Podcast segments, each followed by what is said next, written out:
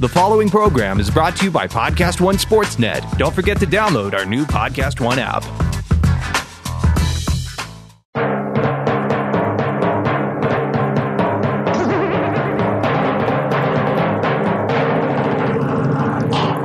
Welcome to Don't Bet on It. I'm RJ Bell, joined by the hot take, hot shot, Steve Cofield. And what we do every week, released every Friday, we look at the hottest takes of the week, and then we give the Vegas verdict on those takes. Cofield, how we doing? I'm good. Ready with some hot takes. You ready? Ready to counter some hot takes. You seem a little tired, which means we might get some truth out of you. But some, I, I tell you, too, too much Steve Cofield truth might not be good for anybody. Got us all in trouble a couple weeks ago with some with some listeners. That's always the way it is. Showtime! Woo!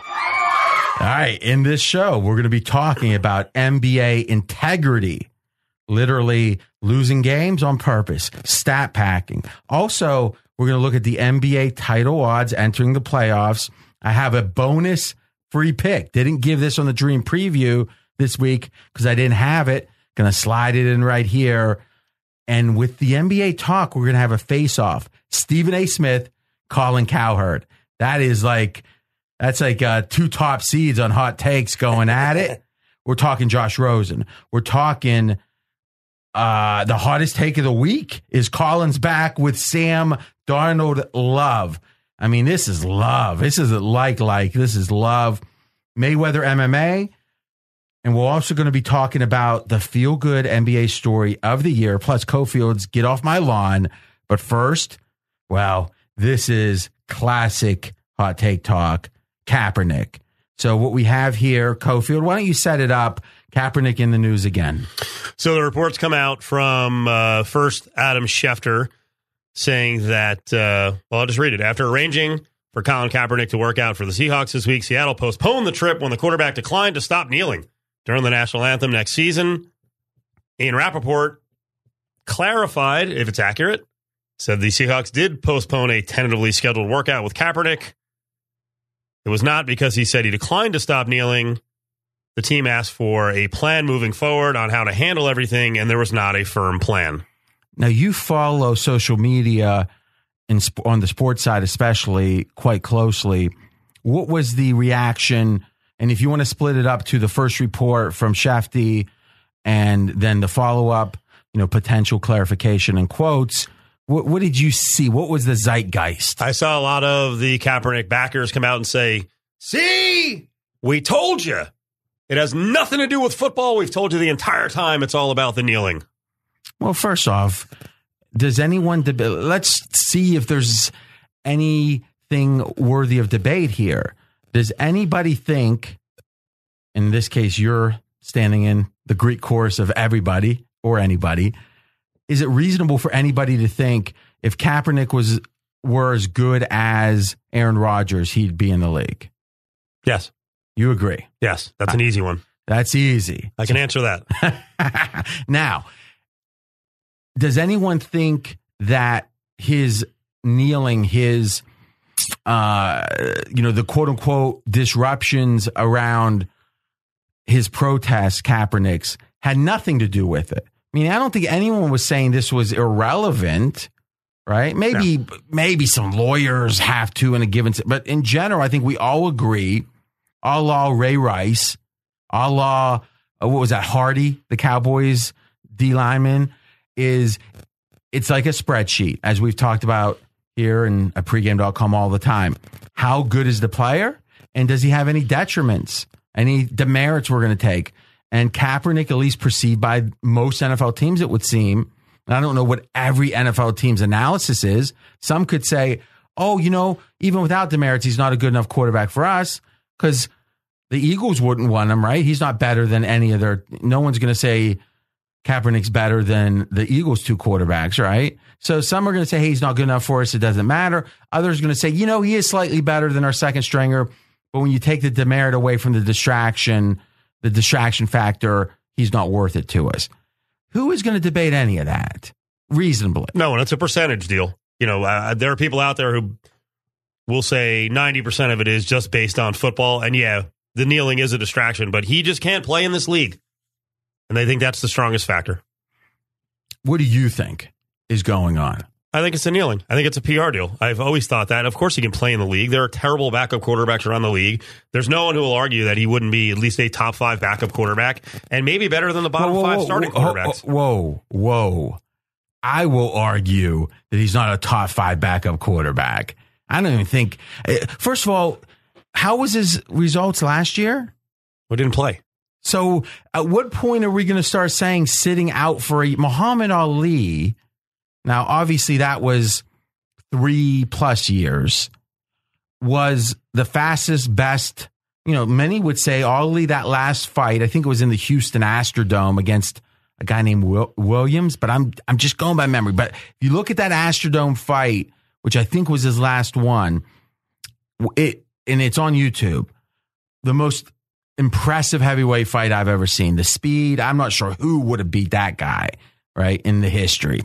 Comes back three plus years later. Now we can all debate, well, he was, when he came back, he was, I think he was like maybe 28. So you could say, okay, physically, he's starting to, I don't, you know, back then 28 was maybe the beginning of the downward slope.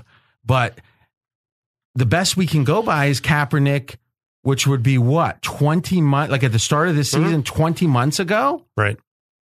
I mean, are you, and, and how good was he? I mean, he got benched during that season, He did. didn't he? Yeah, he did. And they and, lost and a who, lot. and who replaced him?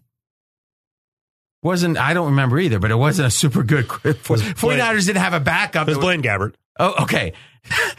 so at the time, did it seem absurd that they benched him? No. So how top five backup, I think he's a number two backup number two behind backup. Foles.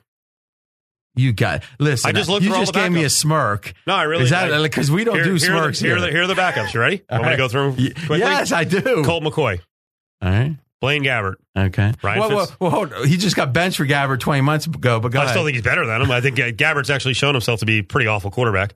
Uh, from there, C.J. Beathard, Landry you, Jones, You can't, you can't pause after everyone. Just give us three. okay, E.J. Manuel, Teddy Bridgewater, Davis Webb, Tom Savage. You know, hold on. Teddy Bridgewater? I think Right, right now, you would rather have Kaepernick than Bridgewater. no. Bridgewater's younger with more upside and more so time. that, so that means that, that if you have a choice for a backup, you'd rather have Bridgewater. no, my choice on the backup is who's going to play this year. But but why would no teams think that's, Bridgewater- Bridgewater why wouldn't why hold on Yeah. why wouldn't your decision about where Kaepernick should be be driven by the way NFL teams think, which is a combination of salary, Mhm. right? A combination of how young, meaning do they have a you know you said upside? I think that's the perfect word. And how good are they now? Bridgewater on a good team is not better than Kaepernick. Bridgewater on a bad team is better than Kaepernick. You get what I'm saying? He's a developmental guy. So for the Jets, Bridgewater is a good match. For the Patriots, Bridgewater wouldn't be a great match. You want someone who can actually play. How about the fact that you pretty, I mean, by most X's and O accounts, Mhm. And again, I don't act like I know enough in that area. And I think that humility is important, right? Because I do know a lot of X's and O's, but less than 10% of what even a college football coach would know, much less probably, is Kaepernick, you got to build your offense around him. So how do you do that with a backup quarterback unless your offense is like that to start with? Is he better than Brandon? Why don't you Weeden? say good point? Well, because it's not. Because there, there, there, there are six. Well, should should your backup match your starter? It, Yes, there- schematically. There, are six or seven teams that have that, and they continue to bring in stiffs at backup quarterback. Brandon Weeden doesn't match Deshaun Watson style. and that's probably a problem. Derek Anderson doesn't match Cam Newton style. Now, I will say this: if the starter, and this is a subtle point, so perk up. If, if the starter is mobile and it's more of a uh, you know college type offense, and the two you just named were like that, Mhm. having a backup that's more conventional makes sense because every team obviously it's still a disruption in a way if you had a transition but going to what standard is much easier than going from standard to something that is unusual. So do, give me a situation where there's a, a, a, a super mobile backup quarterback a running backup quarterback hmm. There aren't many. I also don't when think you say so when you say not many you mean none there may be none. I could look through the list. now that's a good point Yeah. And, and and again, let's agree that it's some of it is talent or, or perfor- likely performance, and some of it is they perceive it to be a distraction. Do- If you were running an NFL team, and I'm not saying coming in and thinking I'm going to do it differently than anyone's ever done it before, hmm? but if you said I'm going to, you know, try to be as conventional as possible because obviously, or maybe not as conventional as possible, but my starting point's going to be convention. And then I'm only going to vary when I think there's a really good reason. Do you think you even making these GM decisions would downgrade Kaepernick because of the distraction factor? Maybe not enough to k- exclude him, but would do you agree there is a de- uh, a detriment there, a negative? Yes, I would downgrade him.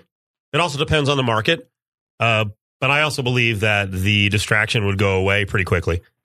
And I actually, I'm kind of intrigued by Seattle saying, "Hey, we need a plan."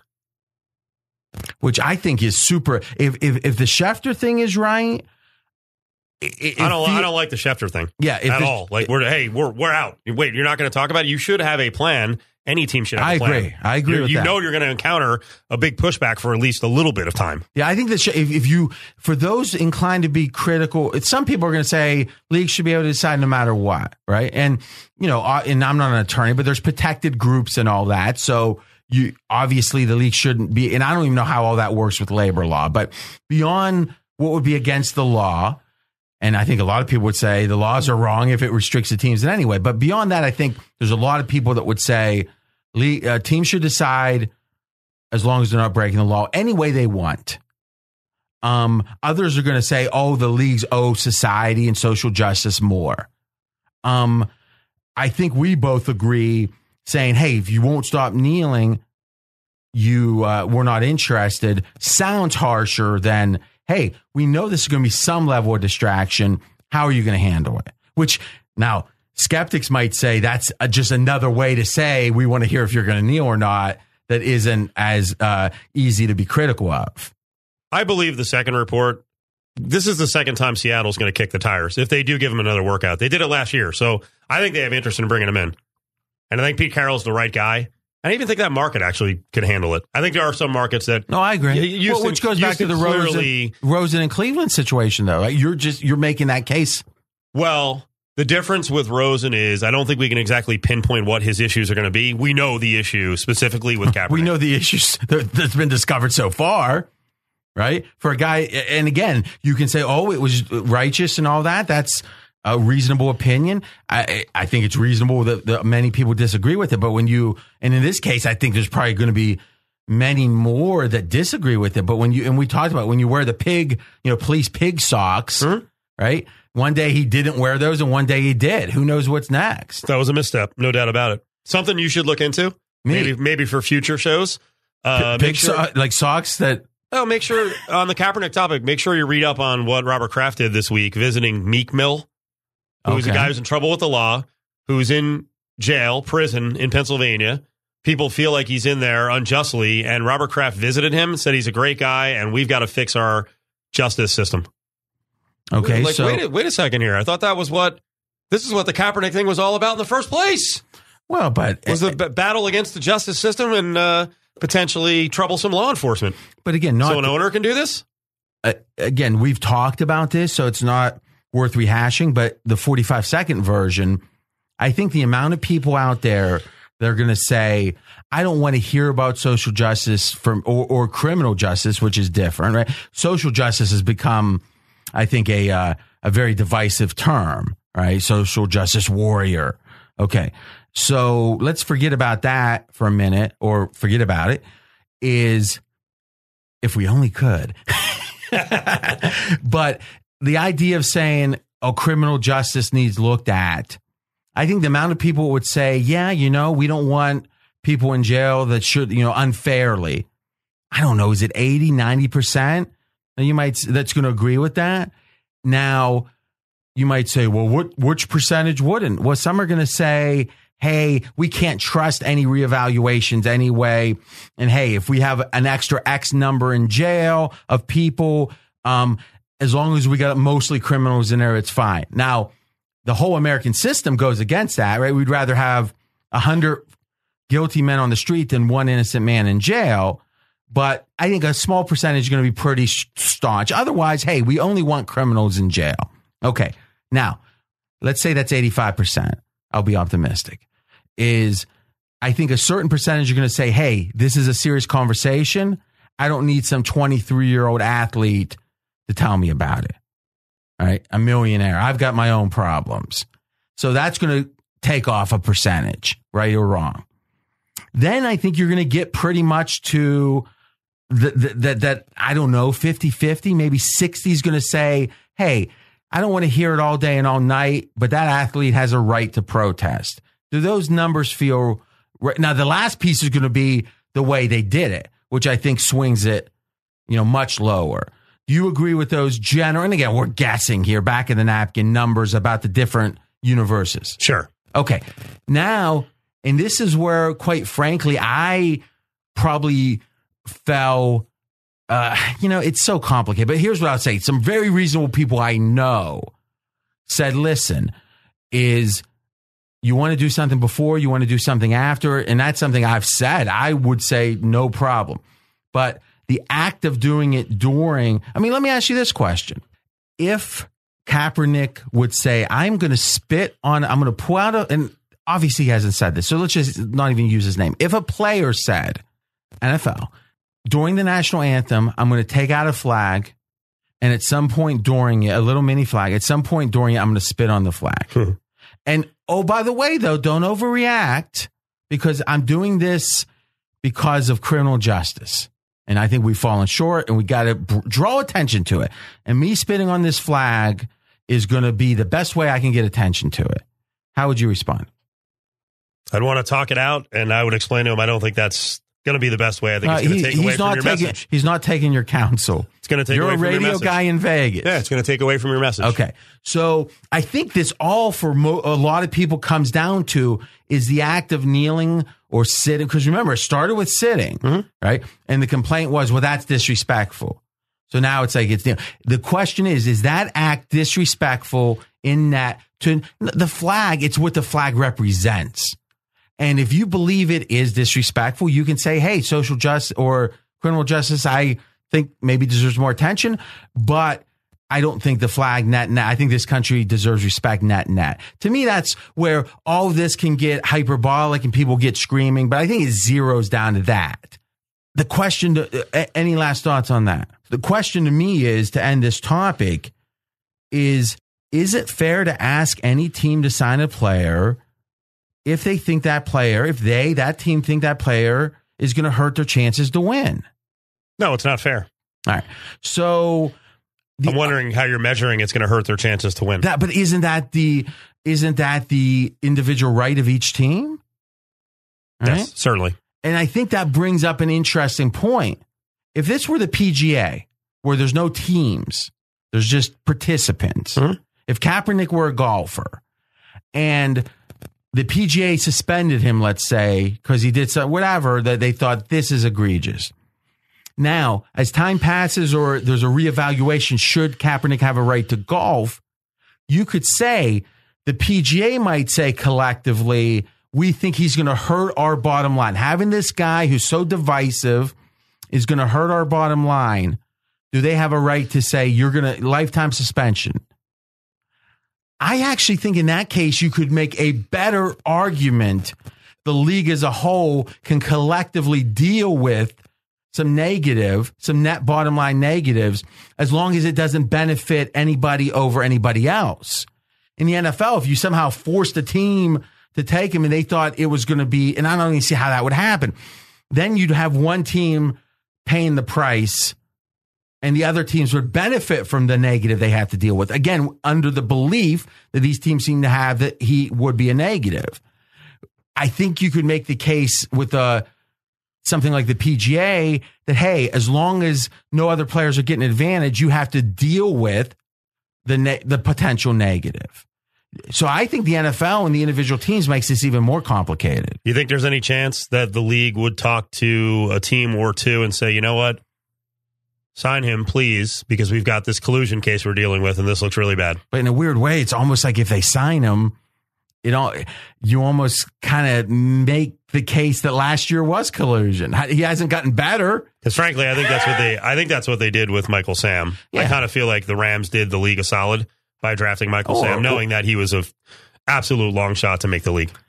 Well, but in a way, if if if, if the player isn't going to make the team likely, and he's a seventh round choice, you're not really asking Right. for too much. And I'm sure that happens all the time. Hey, and and by the way, wait a minute, it was the Rams that drafted him, right? And it was the Ram. I never thought of this. We've got to get conspiracy theory music. Hold on. And it was when they were in. It was in St. Louis, right? And had the move to LA been finalized? Like hundred percent. I don't remember the timeline. Ooh, because think about it. Which t- what team in the last couple years needed the good graces of the league the most? I'm not going conspiracy on this. From what? From what this is no, sharp. no. As sh- this is a great point. Well, because now, because what I've what I've read on this is that Stan Kroenke swings such a big one that everyone's afraid of him. That he threatened so many lawsuits, and he's the richest owner in football. but maybe that- they go. But, was- but who's to say they go to him and say, "Hey, listen, you're right. This could be a war. Do us this, and we don't want a war. Do us this one favor, and we'll let it happen." They uh, they shocked the, well they shocked the hell out of the Chargers and Raiders, right? Everyone thought the Chargers and Raiders were getting Carson, and all of a sudden the Rams come in and they got first dibs. Hey, one last thing, one correction. Hold on, hold on. Yeah, Thanks for enlightening me on this particular subject, RJ. I mean, since you weren't giving me love for that one, man, I, I'm going to give you another chance. That was great. totally unnecessary correction, but uh, there's actually a new big white guy behind Cam Newton. It's uh, Garrett Gilbert, who's 6'4", 230, who also can't really move. Instead of Derek Anderson, so I mentioned that like Oh, ten minutes okay, ago. Want okay. to make sure I get Hey, some of the facts like correct. the, some this. of them at minimum. I, I didn't have every backup quarterback memorized. By the way, what happened to the rest of the list? You kind of lost interest there, huh? Well, We'll yeah, have to do because it another really because because when I, if you the stuff you said disqualified you from talking about backup quarterback. Not at all. you brought up a Bridgewater. yeah, case, that- but that was bad. He, he certainly can be a backup quarterback in, in this league, whether we agree or disagree that he's a top five backup. My very last point on this topic, and this is something, and I didn't see the whole story, but Anthony Robbins, the motivational guy, got in trouble with the Me Too. But one of the things he said, um, I, I've heard in many places is, and I think we've talked about that. Hey, we're getting, we're, I, I think it's the seventh or eighth show. We're starting to cover a global view of the debates out there. But we were talking about how if you think this group, whoever the group is, might be uh, women or attractive women or this minority or this handicap, whatever, some protected group, and not in a legal sense, but let's say in the media where there'd be outrage, is if you f- feel like if there's a tie between someone in that group and someone not in that in, in that group or in one of these groups, and you're thinking, well, you know, this this 50 year old white guy is not going to be able to sue me for anything or not be able to go to the press for anything. And this person, whatever the group is, doesn't really matter, could. I mean, wouldn't, if you're just looking at pure utility. Now, listeners might say, some would say, well, wait a minute, though. Pure utility would say, why have handicap bathrooms? Why have ramps? You know, where that obviously affects the bottom line. And as a society, we've decided there's a bare minimum that that that businesses need to do, right? But and we can debate that or not. I think most people agree with that to to some degree, right? Where that goes is how far is a question. If and and I think you I think you said this yourself, Steve, is if if you felt like there was even a a, whiff of oh this person could be litigious or this is the kind of person that would run to the media i mean isn't that a factor in who you hire and my point being seattle if they didn't bring in kaepernick they wouldn't be in the crosshairs now the fact they brought him in kicked the tires is causing them to look bad They tried, and now they're being penalized for it. yeah. Hmm. Pregame.com. I'm RJ Bell. Across the table from the hot take, hot shot, Steve Cofield. We've got so much interesting stuff on NBA game integrity, not with gambling, but with NBA itself. Let's start with losing games on purpose. We've talked about tanking for draft choices. This is Golden State losing by 40 points against the Jazz. And the talk was, and it doesn't even matter why, Golden State would be a little better off in the playoffs, was the speculation if they lost this game. What did you think about the performance of Golden State? I think we've gone too far down this path of thinking about sports intelligently that every game doesn't matter. Every game is not the same. I don't know how we turn back from here. While I want to get mad in that individual spot for the ticket buyers, for the viewers, they're doing the right thing, right? If the goal is to win a title, but that's what every fan should be but, But you in. talked about ticket buying. People bought ticket tickets that night. I know, and I and that's the one thing that always holds me back on this is that there are consumers. Maybe that's the only game they could get a ticket to all year, and then they're treated to that crap. I mean, would this be crazy? And I'm just thinking of this on the cuff here, off the cuff. If the league ascertains you've done anything where you haven't maxed efforted the game, that you lose hundred percent, like somehow, some way, all the revenue generated from that game on your part goes back to the fans. So, okay, What kind of proof would qualify? well, what kind of proof in anything qualifies, right? You'd set a standard, right? And we eh, obviously, if somehow they were going to do this, which which they aren't, that would be the devil's in the details. But let's forget those details. Let's say it was a you know a, a, when they decide if they're going to suspend someone for a forearm to the face, it's subjective, right? The the head of uh, suspensions or whatever, Rod Thorn, right? I think he used to be the guy, would decide subjectively. So let's assume it could be decided in a reasonable way. And then you're saying that you want to buy a tank job? Fine, buy it, but we're going to give the fans their money back. Now, if you're on the road, you figure out how to give those fans their money back. It's a Pandora's box. I don't think they can even Yeah, but dare to open it. But you're right in that, that that's who's being wronged here. And then the integrity of the game is being wronged. All right.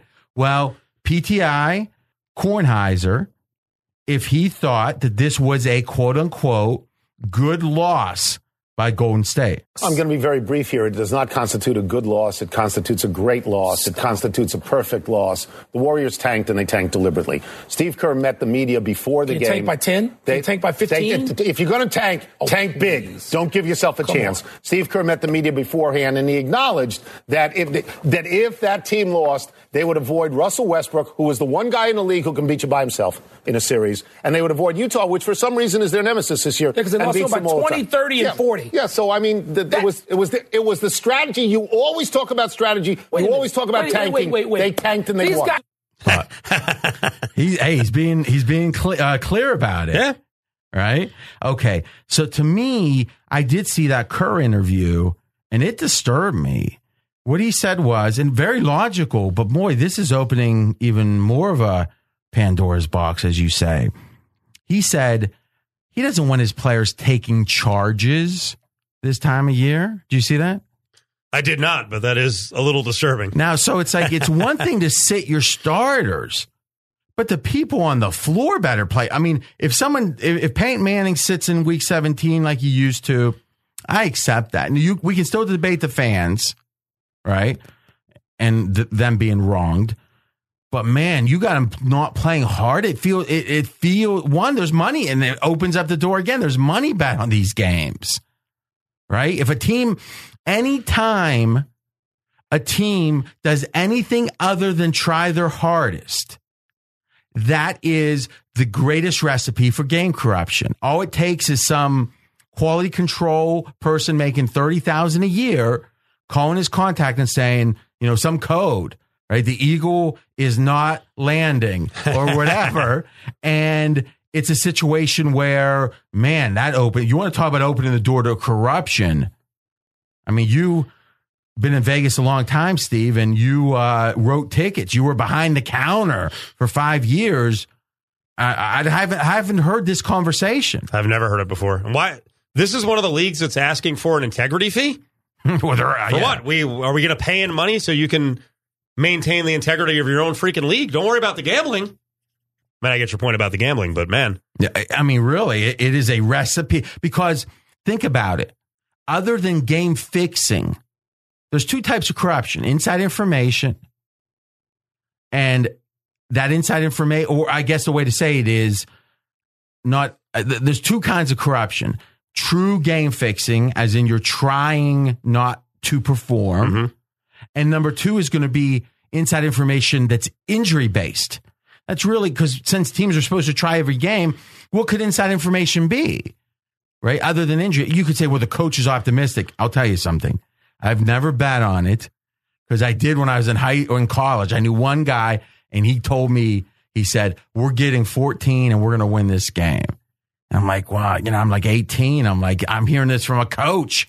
I made a humongous bet. They lost by like 42. and and as time went on and I knew more and more coaches, they don't have a great idea if they're going to win No. or lose. You would think they would, but they don't.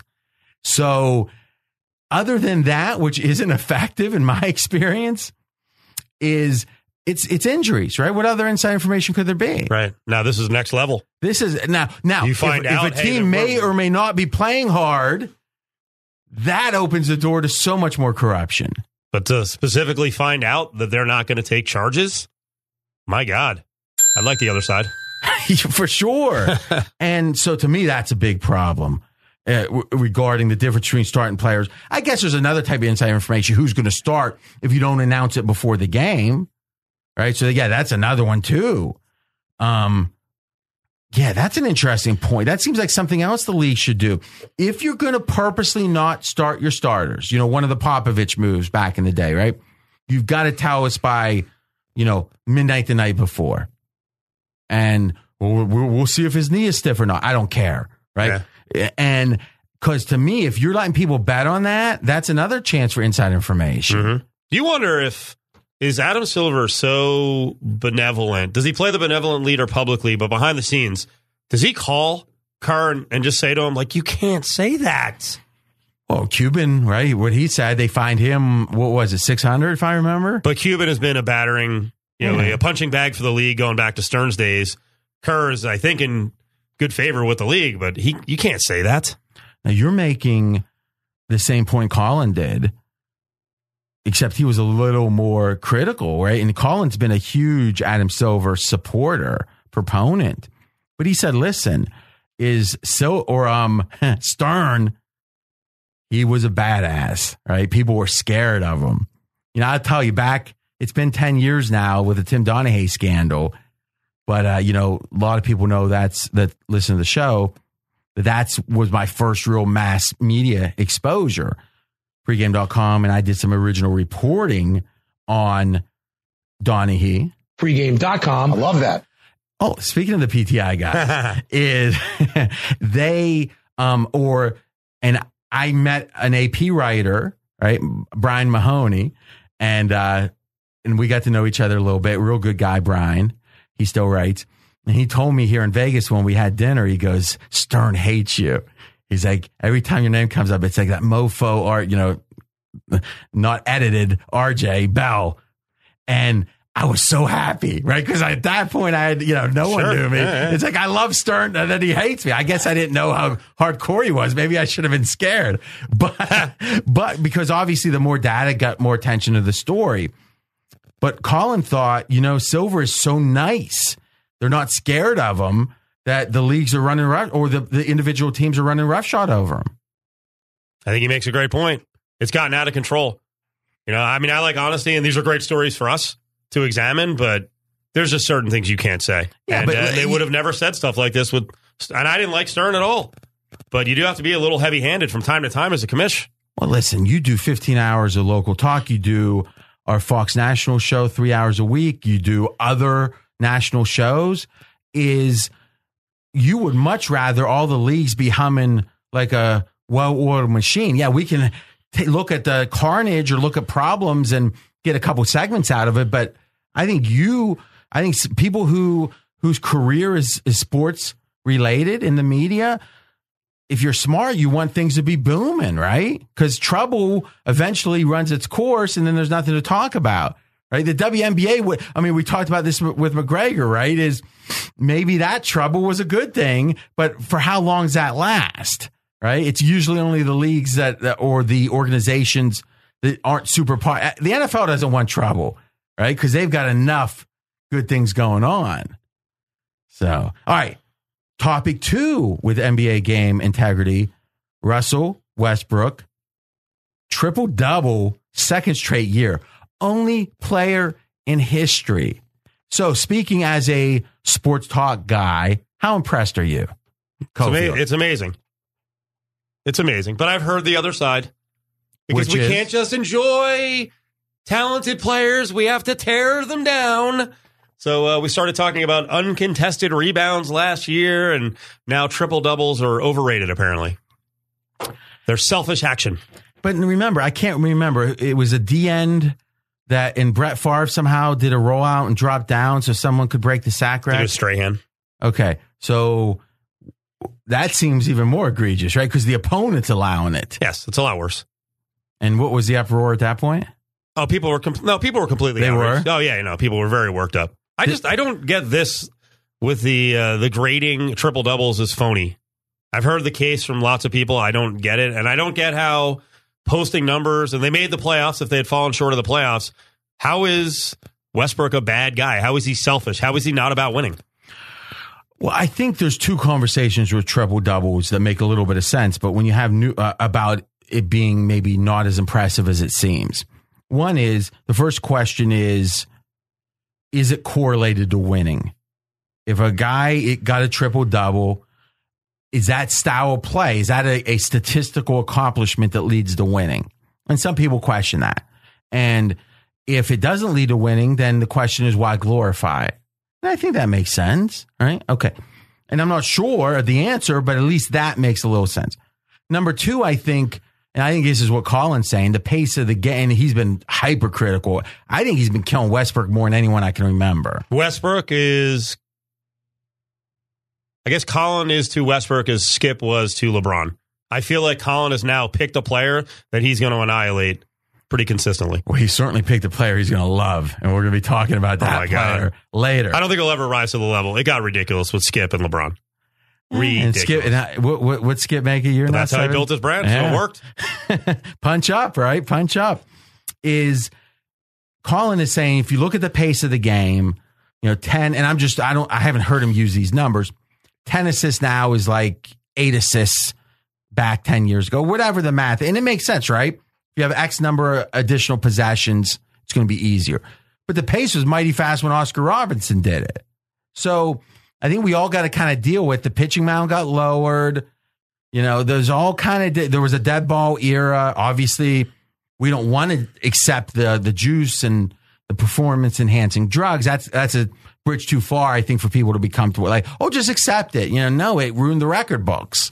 And unfortunately, for baseball, the record books was one of the things that was was was glorified. Right. Now, I mean, I do think that's a. I mean, it's a it's a talk radio trope, but to say, hey, how, who had the most passing yards and how many yards were they? No one knew, but people knew seven fourteen. People yeah. knew six. I mean, I could tell you that at one point, probably the top 20 home run hitters of all time in the exact number. really. That's that's I can't impressive. That's how much those numbers to. meant. It's not only that it, it there's a disproportionate number from that era in the record books. It's it reminds you of something bad, right? The home runs, especially, yeah, yeah, no, no, for for sure. I was uh, I was watching uh, what Angels game the other day, and even three thousand hits now. Like Pujols, I guess is pretty close to three thousand hits, and I was what really? Remember how big that big a deal that was when someone But- got but- near but three thousand if hits? I'm not guy's, mistaken- guys within like fifty five, and people are like, "Who cares?" if I'm not mistaken, though, that actually didn't pick up the pace, right? I mean, there's been very few 3,000 hit people because when Jeter did it, Yeah, it's a longevity thing. yeah. So in a weird way, maybe the steroids makes it harder to keep going a long time. And Right, people if you're care muscle less. bound. People care less. I think that's the case, absolutely. And people care less about getting volume of hits.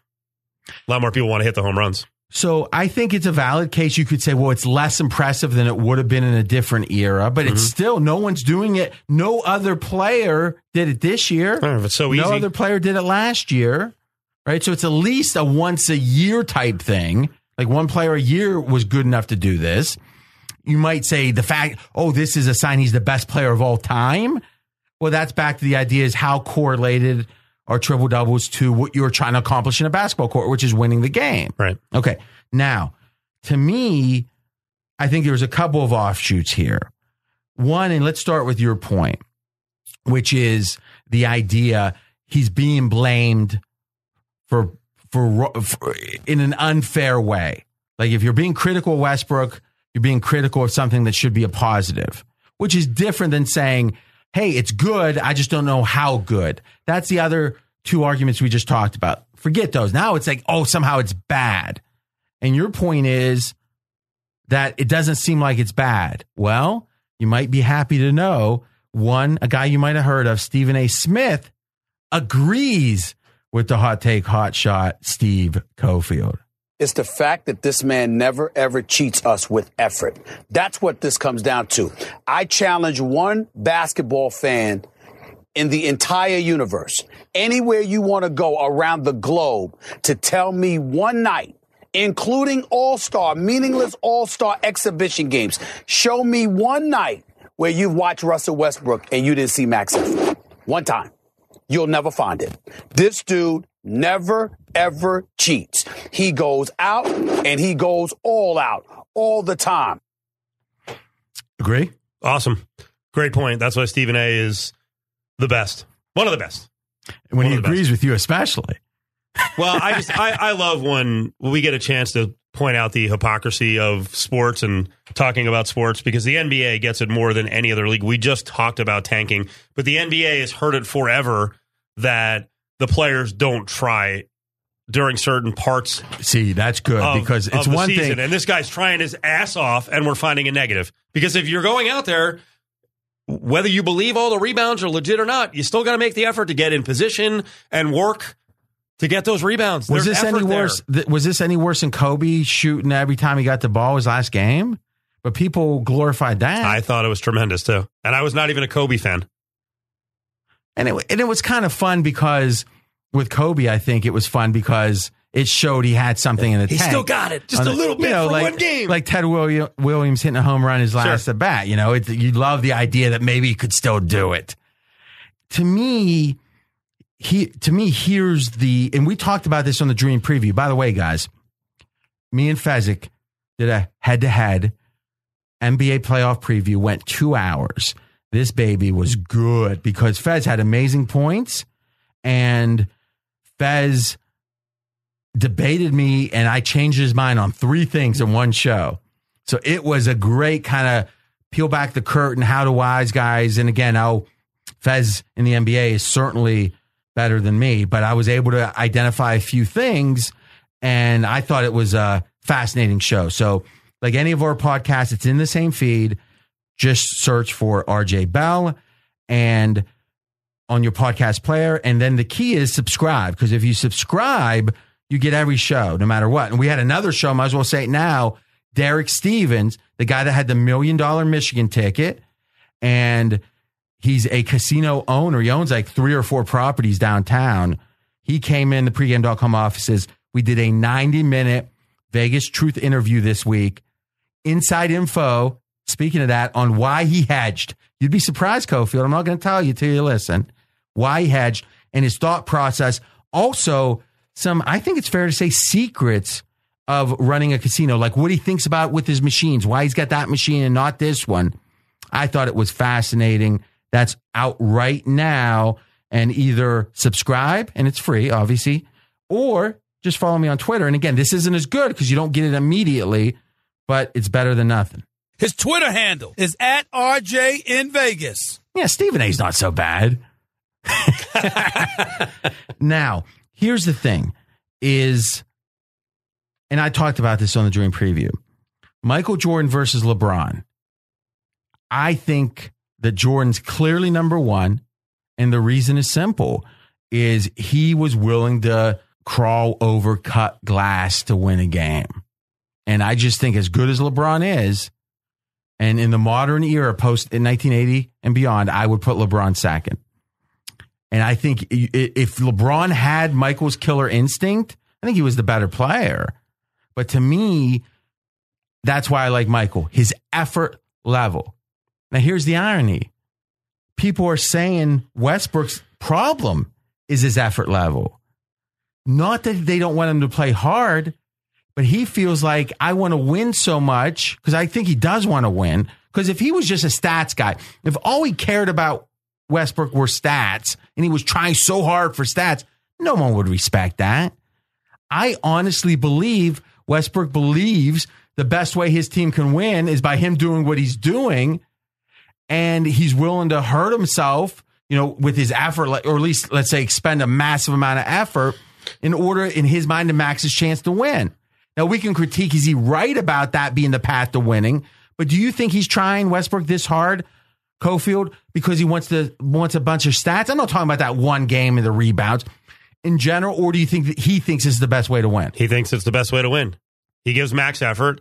It's also why when they made the second deal to bring in another superstar, they were not reading Westbrook correctly.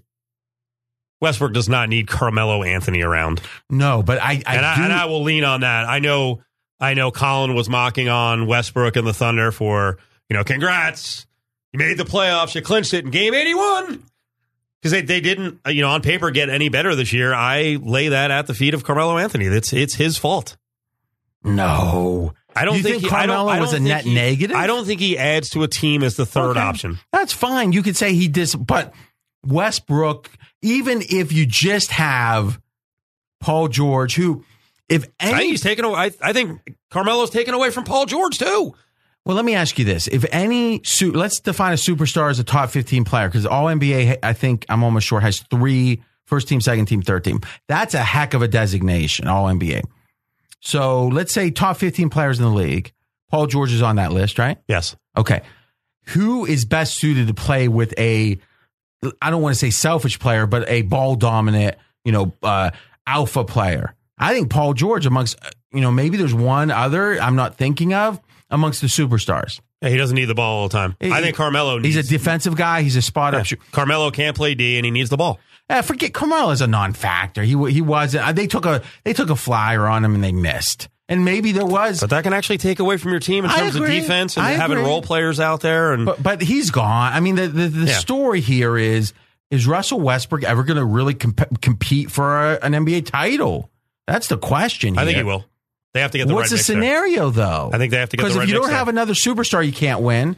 And he just and again, maybe they're going to shock, right? But odds are way against it. With the superstar that seems most compatible with him in the league, they they had a very disappointing season. So what's this? What's this magical scenario? Describe it. I guess we got to pick another superstar.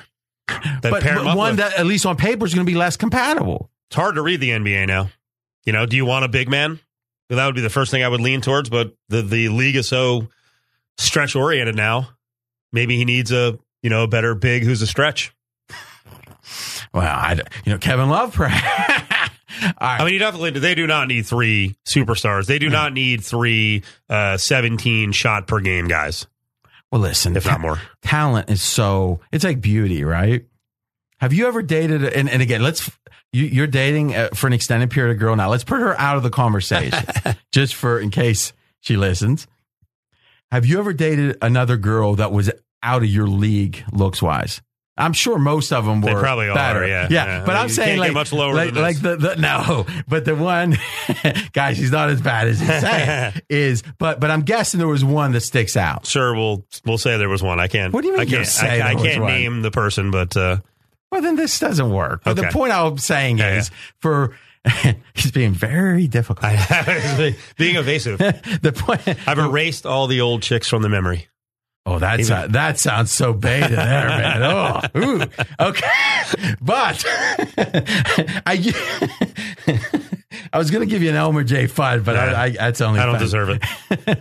the what happens is most normal guys we'll, we'll put you in another category if they have a girl that is the hottest they've been with they're going to put up with a ton of bs before they walk away right oh she doesn't shave her armpits i'm fine with that oh she you know now if the girl isn't so far above you're you know her hands are too big you know whatever it's a hmm. problem jerry seinfeld style so you got a guy like Melo who we all saw in the Olympics. We all saw, you know, whatever the confluence of events that are necessary for him to play well. And again, maybe age is starting to be a factor. It's a moot point now. He is a top, you know, 15 player, or at least he was at a certain point. So you get intoxicated by it, right? But the guys that are really sharp like Belichick, they'll take a guy like that cheap. And here's what happens. If they don't uh, surprise, if they don't perform really well, he cuts them. He'd rather have them not there than be average, right? But when a Randy Moss comes in and dominates, they find a way to work with them, right? So the theory is, though, in the NBA, you can't do that with a guy like Melo, right? So I'd like to see, thinking about it for a second, I'd like to see Westbrook with a stretch for He can't get these guys, but like Greek Freak or Anthony Davis. Well, if you if we had a rotisserie team, we could run ten thousand civi. I mean, it's hard. There's, I mean, look at the Rockets. It's harder now than ever to steal. I I mean, mean, how- even though guys are moving, it is hard to steal Yeah. players from the, small markets The because of the money Rockets difference. spent all those years just trying to get a chance to get a couple of guys. Mm-hmm. Right. The fact they got Paul George was a shockingly good move by the OKC front office. I actually don't think it was, but we, we get- don't. I didn't think it was when they got him. Every- have been the everyone trades. Everyone trade when Yeah. there's a trade. Yeah. It's almost always you trade a dollar, or I'm sorry, when there's a trade, usually you don't get a dollar. You get a couple of quarter, you know, four quarters maybe, right? So what Bill Simmons always talks about is if you lose a superstar, you lose that superstar who's a dollar, let's say, and you get back three quarters. So you're getting back less, and they're individual players that in theory add up, but they never do. Yeah, Right. The fact that they gave, and I know that what Oladipo did well. he had a great year. Yeah, but again, you also- can't predict that. You know, I so- called it at the time. I did not like the deal, and I thought trading. You didn't like the deal for OKC. nope.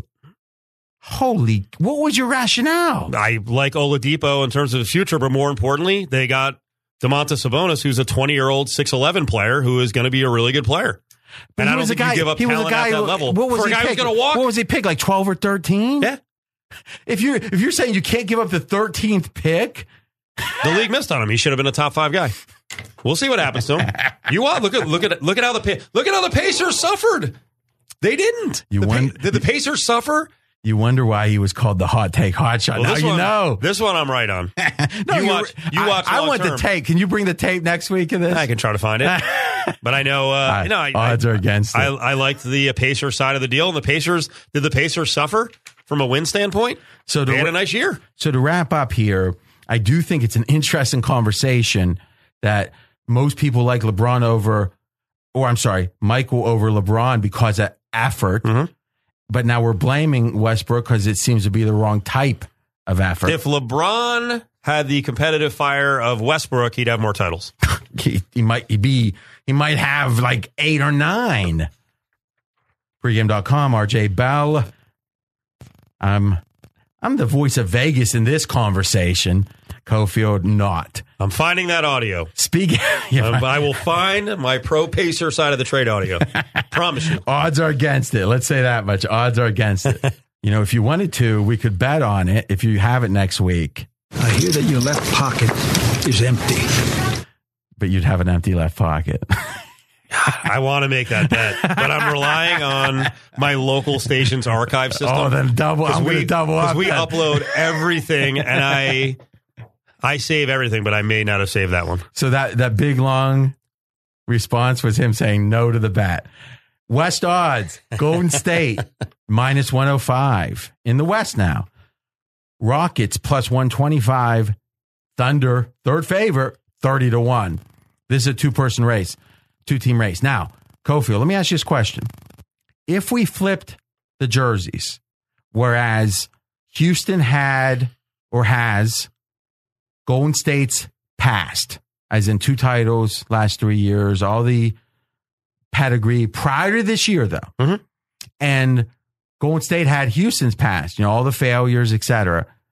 And Houston this year had the same season they did, which was a clearly superior. And it wasn't even close when you look at when Houston has had their big three together. It's been historically good. What would the odds in this uh, of their series be? You'd flip it. I think hmm. it's a pretty easy explanation. But no, what- when you say flip it, the Warriors are minus 105, Rockets are plus 125. It's pretty much a coin flip with a small edge, small edge to Golden State. Fezzik on the Dream Preview asked him the same question. He said that Houston might be minus 400. What?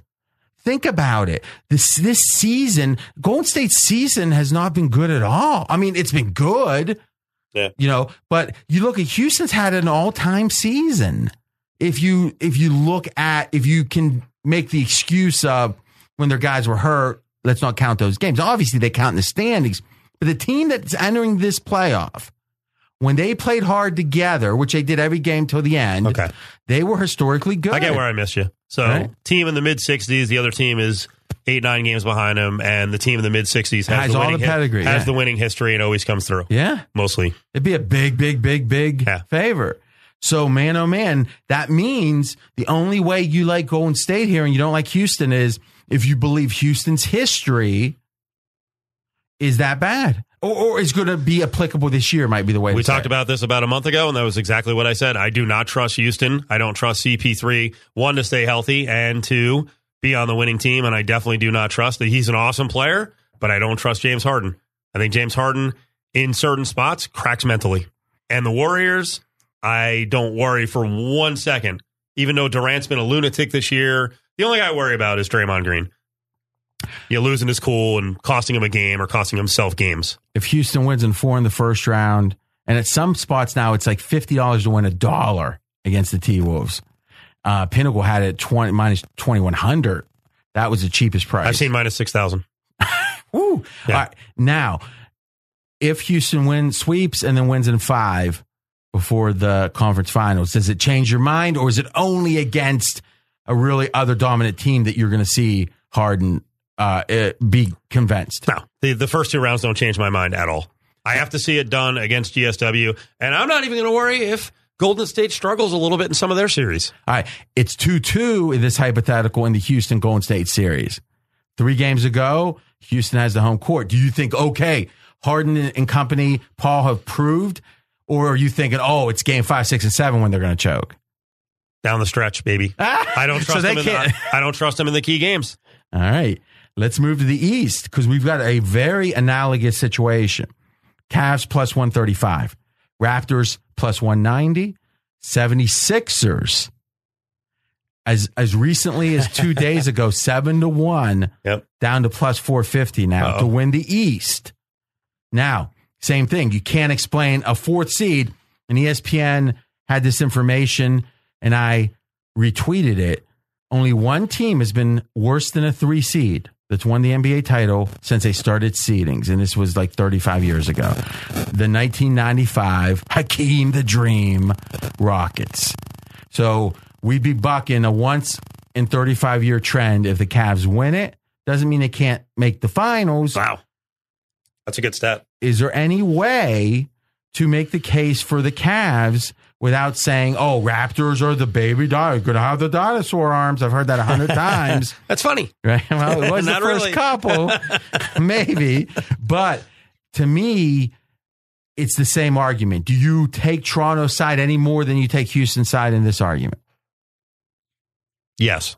Why? I think Cleveland's a flawed team beyond LeBron. I, I so don't, it's not I- so much you you love Toronto, you just think Cleveland is bad. I'm I'm not on the hey LeBron's on the team, so of course they're going to win bandwagon. I think that is lazy analysis. I know, and I know it keeps happening, but this is one of the worst teams he's had around him in recent times. Well, I, I would say the worst in in this what seven year run, right? Is that even a debate?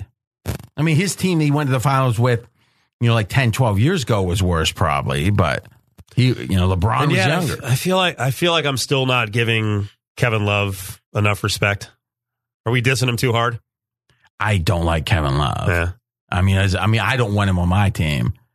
I mean, the whole theory of Kevin Love is he's supposed to, at least, and again, I'm not a, a, a coach, but he seems like a guy that you could go small with. He seems like, you know, maybe he plays the five and you can compete, but for whatever reason, they, he can't defend. Right. So having a guy that's small or, or that's big that can, that, that in, in theory can shoot is great, but you got to be able to defend the other guy, the other quote unquote five, you Yep. know? Yep. So, I mean, how has Kevin Love done, in your opinion, against the Warriors over the last X year? terrible. Isn't that who you have to be Well, preparing for? well, we were on the Eastern Conference though. Yeah, but what I'm saying, we're we're talking about Kevin Love as a Right, player, though. right. the modern era is bad for Kevin Love. I'm going to come out of And, left field. and for Perkins, who is the newest signing. Yeah. I know it's locker room glue or whatever. I'm going to come out, out of left field or from left field with this one again because you shot me down last Friday. I am betting on the Celtics. I didn't even list them. I'm still, they're 26 to 1 now. So you're I'm gonna, gonna take a so you're gonna bet two dollars you win fifty two. I'm going to take a flyer on the lottery ticket. I think they have the best coach, and I think there are guys on that team who can step up and become stars. And I know they're really hamstrung with injuries right now, but uh, and the amazing thing is they're barely a favorite in the two seven series. all my bets were safe. There just wouldn't be any juice. there you go. You want the juice betting the Celtics. Now, last element of this topic. I don't think it's being discussed enough how much difference the Cavs being the three to the four is. Fezzik did some math and he believed making the finals, so just winning the East, if the Cavs were a three, they would have had a 26% chance in his math. As a four, a 17% chance. Okay, I like this. Huge. This was another thing. I feel like I have to pull the audio from last week's last Saturday's straight out of Vegas because I got shot down really quickly About what? about the the path being tougher, having to go through the the one from the four slot. I can promise you I didn't shoot it down because I was talking about it then. Okay. So you hey, it's I- I easy. listen Go back. to soundcloud.com slash pregame. gotta It's listen. up there. I found, you I can felt like always get the old straight out of Vegas. Shot down real on quickly on that one. soundcloud.com slash pregame. Not for me, because I was saying it last week. Because here's the theory. Right now, you've got as a four seed, the Pacers. Okay, we can debate versus the the Heat. Maybe that's a toss up, right? Though most people think the Pacers are better. They had what two or three more wins. But then now it's the Raptors. But you're gonna say, well, they'd have to play them anyway, right? Because they would have, as in in theory, if everything goes the way you expect in the conference finals. But here's the difference: the other team is the Sixers in this case versus Boston. Now, how much easier is it to beat the Sixers? Oh, I'm sorry, flip that. How much easier is it to beat Boston than it is the Sixers right now? on paper by what we Well, know that's of the all players. we can do. That's all we can do right Well, now. that's all, all we have is the paper proof on guys like Jaylen Brown and Jayson Tatum. So, I don't know. but I get you, your point. I don't know if you know this, Cofield, but when you make a bet, it's on paper, meaning the games haven't been played yet. Well, I'm just talking about looking at the Celtics roster and ranking players, and I know you like to do this. I don't think we know what the Celtics have because these guys haven't been thrust into this position yet. Usually, when you hear about we don't know how good these guys are because they haven't Well- really played, entering the playoffs is a bad thing. Well, but they weren't in these roles. So you're talking you're talking about 19, 20, 21 year olds who are barely in the league. which tend to do great in the playoffs. That's sarcasm. We're going to see with Jaylen Brown. That's the guy I'm pointing to. well, are you going to show your ticket? Sure. All right, so It- it might be give us your. Twitter. Like- like we you- usually do it at the end. I'm predicting he won't even send out the ticket. He'll forget. Oh, I have to send out my ten dollar ticket for. Uh, Oh, if you put 26 to ten, I'm gonna be I'm gonna be impressed actually. Is that right? So on Twitter at Steve Cofield, C O F I E L D. I have to go get a hard ticket and not just use my betting app. You can't just take a screenshot. That's a good point. All I'll right. probably give out my account number and We'll see if he puts it all out. We'll 50, see. 58 bucks that's left in the account. So I, I to me that is a big difference that path because the Sixers are playing really well. Good segue. Next topic. We talked about a face-off, the Mount Rushmore of hot takes. We've got a face-off between Colin and and Stephen A. When it comes to how good these Sixers are, we're going to start with Stephen A. You might be surprised. He's got a surprising take on this one. Are you ready for this? Are you ready? Are, are, you, are you ready for this, Max Kellerman? If LeBron James ends up getting knocked out like you said he's going to, Sixers going to the finals. LeBron James, the only thing standing in their way. If LeBron James isn't standing in the Philadelphia 76ers' way, I believe they're going to the finals. Strong, strong. now, Mr. Cowherd has a different take. during their 16 game winning streak, I'm going to read off the leading scores for the other teams they've beaten during that 16 game streak. Rondae Hollis Jefferson, Wayne Selden Jr. I think he's my state farm agent. Rodney Purvis, Damion Lee, Spencer Dinwiddie, who I thought was in a Harry Potter movie, Anthony Tolliver, Torian Price, Michael Beasley, I've heard of. I think you're getting the point. By the way, Sixers, you won't see any of these in the playoffs. Which side are you on? Are you high on the Sixers? Oh man, this is bad. I think I'm no, I'm closer to Cowherd. I was going to say I think I'm in the middle, even though Cowherd said Torian Price and it's Taurean Prince. Come on, Colin, get it together. But I, he was illustrating the point. Most Yeah. people don't know who these guys are. I didn't, you know, I did notice that when everyone was crowing about 13 games into the streak, and I'm like, they have played no one during the streak. There were like two quality games. Well, they beat the Cavs. Beyond that, Well, there were a lot. There were a lot of the bottom feeders. Those teams fighting for that 23 win mark in the East. I mean, me and Fezzik went hardcore at it. We had a huge disagreement on this week's NBA preview. On this, No, on the idea of Toronto, and, and I'll bring it back to the Sixers because it's the flip side. Toronto had two chances to beat Cleveland, lost them both. And to me, it has affected the narrative too much Yeah. where, oh, Toronto doesn't have a chance. But boy, how good. If they would have swept them, how much more confident would Toronto be? And to me, if you're Philadelphia and it's a it's a must win game, or not a must win, but a you know whoever won that game was going to decide the three or four most likely. It was in Philly, and Philly was up huge. Cavs came roaring back. I actually watched the fourth quarter of that game, and Sixers held them off. That's got to be not only did it help get them the three, but psychologically, that's the guy you're supposed to be scared of, and they beat him. and without Embiid, Yeah. So who I think the Cavs have a healthy fear of Embiid. Really, the whole league does because he's so gargantuan. He's a rough guy to cover if he's going crazy. I had a great kind of complicated bet on the Dream Preview, and again, you got to listen early because it's gone now. When it was six to one, you could have bet Cleveland to win the East six to one, and then the theory is they would have been about minus or or they'd be uh, underdogs in the in the Eastern Conference Final. So you were betting they would win the first two rounds, right? Which are going to be clear favorites in both. If you know, obviously, if they win the first one, and then they'd be probably the opponent minus two hundred. They'd be dogs where the opponent's minus two hundred, so they'd be plus one seventy or something. So if you would hedge and go minus two hundred to even out, where okay now I don't lose anything if they lose in the conference finals, meaning you're free rolling if they go ahead. You'd be risking 100 to win 400 if they could just win two series. So to me, uh, or if they could win two series and then get lucky and win the last one, you would have got paid four to one. You would have broke even if they just win the two series. And if they lose one of the first two, you would have lost a hundred. So to me, if you think, well, what's the chance of them losing one of the first two series, the 76ers? Okay, you got that in your mind. What's the chance of them winning all three, getting to the finals?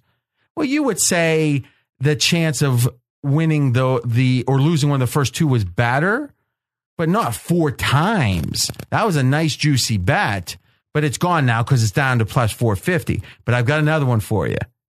Ready, Cofield? Put this one in with your Boston so you might actually have a chance. Bet Toronto to win the title and then do a full hedge if they make the championship round. And by estimates, and again, we don't know if it's Houston or Golden State. Now, Toronto actually would have the home court over Golden State. So, but we are estimating minus 350. They'd be dogs. Toronto would be in the finals. Now, if you do the math and subtract it out, that's a situation where you're getting plus 370 on Toronto winning the East. If you do that. Right now, if you just bet Toronto, Toronto to win the East by itself, you're only getting plus 190. So 13 to 1 you can get right now on Toronto to win the title. If you have to bet back the 37, you know, the full amount now at minus 350, you'd be betting their opponent in the finals. You still are getting effectively plus 370 on Toronto to win the East. Now that is juicy. The reason it's out there is the futures market for the NBA title is even more square, and they just can't imagine Toronto winning it. and and and be, and no one can imagine Toronto beating Houston or Golden State. So they're just making it extra juicy, but you can take advantage of it by the full hedge. What do you think? I'm in for 15 bucks. Yeah. I, I would certainly bet more. But listen, all joking aside, does that resonate? Like, Absolutely, yes. Yeah, it makes sense. And that's how you have to read the future markets. There's value in certain spots. Last thing on the NBA. This, I think, really ties things up. All the topics so far from the NBA. We've been debating how much do titles matter for a long time, right? It's like, well, Michael has six, LeBron has three, but should that make a difference? How much of a difference? Blah, blah, blah. And Steve Kerr has seven, you know, like, well, you know, okay, what could possibly matter other than titles to a career? I think there's only two other things on the court, right? I mean, good deeds and all that, okay. But on the court, it could be regular season winning, right? That has to matter some. I mean, I think we all agree. If you had a if you had ten years where you were the number one or number two, like when San Antonio went, they went like nine or ten years without winning a title. When they they still had good years, right? So regular season winning means somewhat, and stats mean somewhat, right? A guy like Wilt didn't win that much, but he's m- much more well regarded than other players. With I think Wilt has two titles. Um, um, I think is I know he has one with the Lakers, but is that all his stats and it, obviously he's an extreme case because he was so great statistically. It means something, right? Yes. And he had the he had the benefit of losing to the best dynasty of all time. If you had to stack rank, well, yeah, but everyone did, right? So did Jerry West. But I guess that matters. I think Jerry West got credit for it too. Yeah, that's a good point. I think you're right. Huh? Is if you had to stack rank titles, stats, and regular season wins, and as you prioritize them assessing players, how do you stack them? Titles, Mm-hmm. stats, regular season wins is almost nothing for me. And we could blend that into Especially play- now in this era where, where it doesn't seem like the teams care if they win 52 or 59 No. or if they finish fifth or second. It's almost like we planned it because if you think of our topics today, they call into question everything except titles. The first was Golden State winning or losing a non-title game, right? It's a regular season game. Doesn't matter. Who cares? LeBron's shown it. Fourth seed, I don't care. So how do you look at other than titles wins mattering? The league's telling you they don't care. So in a, in a way, you could say, well, that's their fault. But then the other teams that are winning benefit from their indifference, their apathy. So it ruins that wins other than titles. And then what else did we talk about? Westbrook and the stats and the idea stats don't matter, but also, oh, look, Westbrook's going to be boxing out his own guy. And, you know, that does not look great. So it calls into question stats. So if you don't, can't believe in stats, you can't believe in wins other than titles. Titles is all that matters. Yeah, titles and maybe in, well, it's not maybe. In LeBron's case, finals. Finals do matter. Chris mm-hmm. Paul and I personally think it matters in the opposite. if you lose too many, I know people, I know it's not even logical. That's one that is in my gut. But are the Bills considered more of a winner for what they did? no. In general, no. But if you really think about it, what they did was pretty impressive. Losing all four sucks, but making it is impressive. I know, but boy, you are a more intellectual fan than most. Now, Le- LeBron also hasn't gone 0 for 9 or 0 for So, 8, whatever but, it is. but the theory, you know, that's the old saying. But doesn't Joe Montana and Bradshaw get a ton of credit? yes. Would Bradshaw be better regarded if he was four out of six? I'm the wrong guy to ask on Bradshaw. Or, but I'm not saying I get it. wherever you think he is. Yeah, I- I get you. Wherever you think he is now, right, right, right. I, no, I got you. And maybe you're right. Maybe it's in the extreme cases it matters. Meaning, if someone was four and one, where they were five title or five championship games, and they were four and one, or someone else was four and and and five, is the four and five? I mean, it's a it's an interesting. Well, what about. Brady? Brady's 5 of 8. I think Is that that's starting to look negative? I don't think it is. I think he avoids. I think he avoids the two problems as we've been talking about this. I think if you're if you're perfect, you get bonus points. Michael certainly gets. If Michael went to a seventh title and lost, that would be a net negative to people.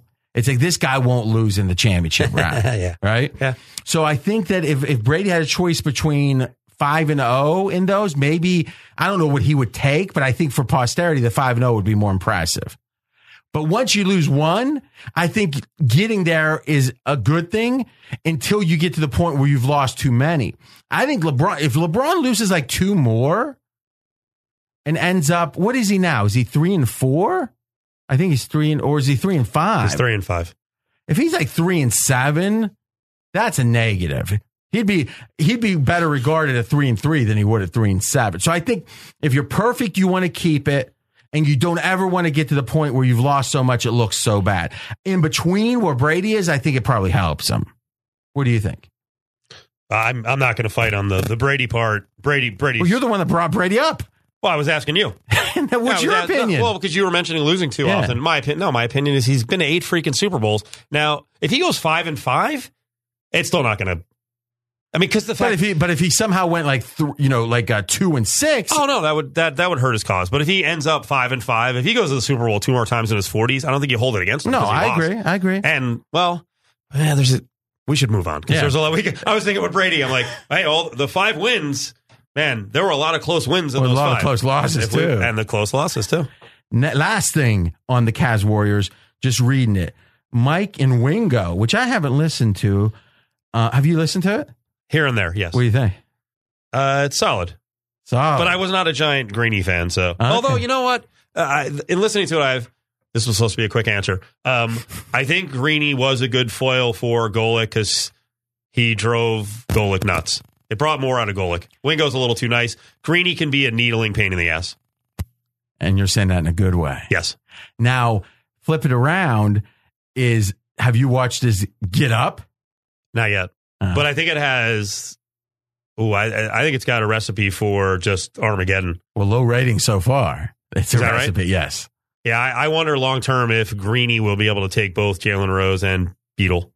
Take like like the hara- like. What do you mean? I think Greeny was effective with Golic because he thought he was smarter than him. I don't think Beadle will back down, and Beadle's pretty sharp. And I also think she knows how to poke. So he's just. It's going to be like a role reversal. I, I, I could see him just absolutely snapping, Revenge of the Nerds. which will make for a great show. They need you need to snap. this was a Mike and Wingo poll question. Who would you rather see not make the NBA finals, Cavs or Warriors? 56% said Warriors, meaning there's more Warriors fatigue How about than that? Cavs fatigue. At one point, look at the Q ratings throughout LeBron's career and how hated LeBron was at one point. I don't think it's people liking LeBron more. I think uh, 30 seconds. Why do you think, uh, why do you think, forget LeBron, why do you think Warriors are disliked? Or however you no, want to characterize Warriors this. fatigue. And I, I, I But there wasn't Michael Jordan fatigue. Yeah, there was. I don't think No, there wasn't. It. Yeah, I- the- what do yeah, you mean? yes, I was there there. was. I was there. I grew. I, I was. I, I was. grew up in New York and New Jersey. They're, they're well, there might have been me, they were- fatigue. They were he was kicking there. your ass. Eh, tired of it then. but I, I mean, unless you were a Knicks fan, there wasn't Jordan for that. Uh, we we can look back on that one. I don't No. know where we're going to get sports talk tapes from. Uh, you know, the mid mid and late nineties. Um, I think people. There's actually there are villains on the Warriors now. Kevin Durant has turned into a villain. I don't think people are like, oh, he won a title, you know, and he's the guy. He was the best player on the team. Everything's forgiven for going to the great team, and people don't like Draymond Green. A lot of people don't like Steph Curry. I- He acts like a jackass sometimes in his over the top celebrations. I think some of it is fatigue of the the the Silicon Valley aloofness. Like we've got this all figured out. You guys are behind, and it may or may not. I think to some deep. degree it's, Yeah, it's true. Right? Is obviously they've got some advanced stuff going on, but um, I think people are tired of it. Speaking of strong opinions, Josh Rosen update. I'm excited for this one because I think we were uh, prescient, as they say, predicting pretty well that hey, he what we saw last week was a sign. So let's look though at this week's newest news in the Rosen saga, and we got Cris Carter, who I actually got to meet Cris. He was on in the ball one of the baller scenes I was in, Ohio State grad. Okay. He's a con- let's just say he's confident, Yes. a Buckeye, so I have a soft spot for him. Here he is on the matter. to be quiet. Josh don't know nothing about pro football. He don't know why guys played in the past. He don't know why guys burned out. He don't know that the average lifespan of the last 30 years been 3.2 years. So it's not burnout. It's called being the elite of the elite. It's called only 21,000 people have ever done this. So for me, he's naive, like a lot of rookies. He also said that uh, if Tom Brady has six rings, then I want seven. Well, okay, tell that to the Jets when you go into their locker room. Tell that to one of these losing teams at the beginning of the draft. You went to Cleveland. Imagine saying that to Cleveland. Hey, guys, I'm going to win six, seven Super Bowls. Well, really? Because we ain't been in six or seven playoff games. so for me, the rookies are naive and they keep falling for all answering all these questions the wrong way. Where, where his parents, what his parents did has nothing to do with the NFL. Him saying that, oh, because my parents, I don't have to take a job at McDonald's. Like, what kind of insight? Like, is he ref- like? There's a lot of other jobs, Josh. You don't have to have a minimum wage job. It's not like guys in the NFL going to NFL like they didn't have nothing else, like they don't have other skills. So for me, he's just he's just a naive kid who doesn't know a whole bunch of like pro football, and he keeps put keeps stepping in it, stepping in it, stepping in. I don't mind people being bright. But you can't explain to me why guys are good in the NFL and why they're not when you've never been in the NFL. Now, strong take. I think there's two things here. One, I think he's making a brilliant point about being naive because, especially in sports, 22, 23, you know, a young guy, that's an advantage. I mean, obviously, if you're too young, but uh, you're young in your prime, right? I can think back to being in my 20s. I was, forget book smart or whatever. I was making some stupid decisions. I'm guessing you would agree. I think most people, right? You too? Ah, I was a moron. So it kind of makes sense that Rosen's going to have some missteps like everybody else, right? So, first, do you agree in general that the way we glorify youth in sports makes sense on the field? Doesn't make sense in other ways. And what Rosen is venturing into in the in wisdom and opinions is those other ways that, quite frankly, even if someone's a PhD, I don't necessarily want to hear too much from when they're 23, especially if it has wisdom. Hey, if it's about how to do this mathematical calculation and you've got a math PhD, great. Right. But if what we're talking about is life, you know, it's like the great line. Remember, I'm sure you saw Good Will Hunting. He sits on the bench and he says, I was up late. Robin Williams says, I was up late. I was worried about what you said. Then it dawned on me. You don't know anything. You've read all these books and that's important. Right. But you don't know anything. Interesting. What do you think? Yeah, I could see. Uh, I was just thinking about myself 20 years from now. I could look back if I live that long.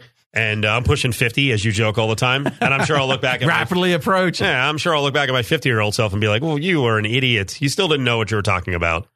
I hope you do. Like Yeah. to me, Yeah, that the means you never, smartest you never people, stop yeah, growing. the smartest people I know feel that way. The people that feel like they're, a hey, by the way, you think you're over 25 and you think you haven't gotten any smarter, that's not a good thing Right. for the listeners out there. I had it all figured out.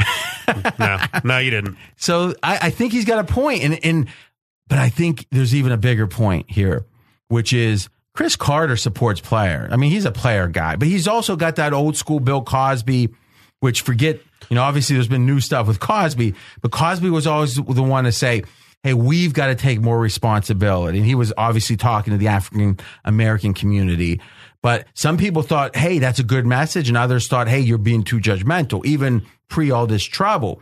Carter, I think, walks that line he's like, let's, you know, it's your fault. It's your fault. And to me, the more that people think they're responsible, it's probably a good thing. It's a bad thing if you are being blamed for something that's not really your fault. So the question is, where's that line? But it goes to show you Rosen's made himself a target. You have an NFL player, former Hall of Famer, mm-hmm. right? I have a script from Ballers that every or almost everyone signed, and I have it up on my Twitter. And when Cris Carter signed it, he put Hall of Fame, H O F. I think that's common, right? Sure. I've never had a Hall of Famer sign anything for you. But if you have a Hall of Famer going after you, who else is he going after in the draft?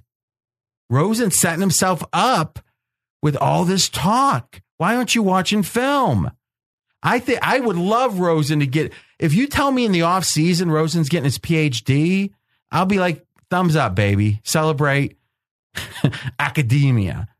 But if if you tell me he's reading physics books instead of uh, the playbook during the season, I'm not happy about that.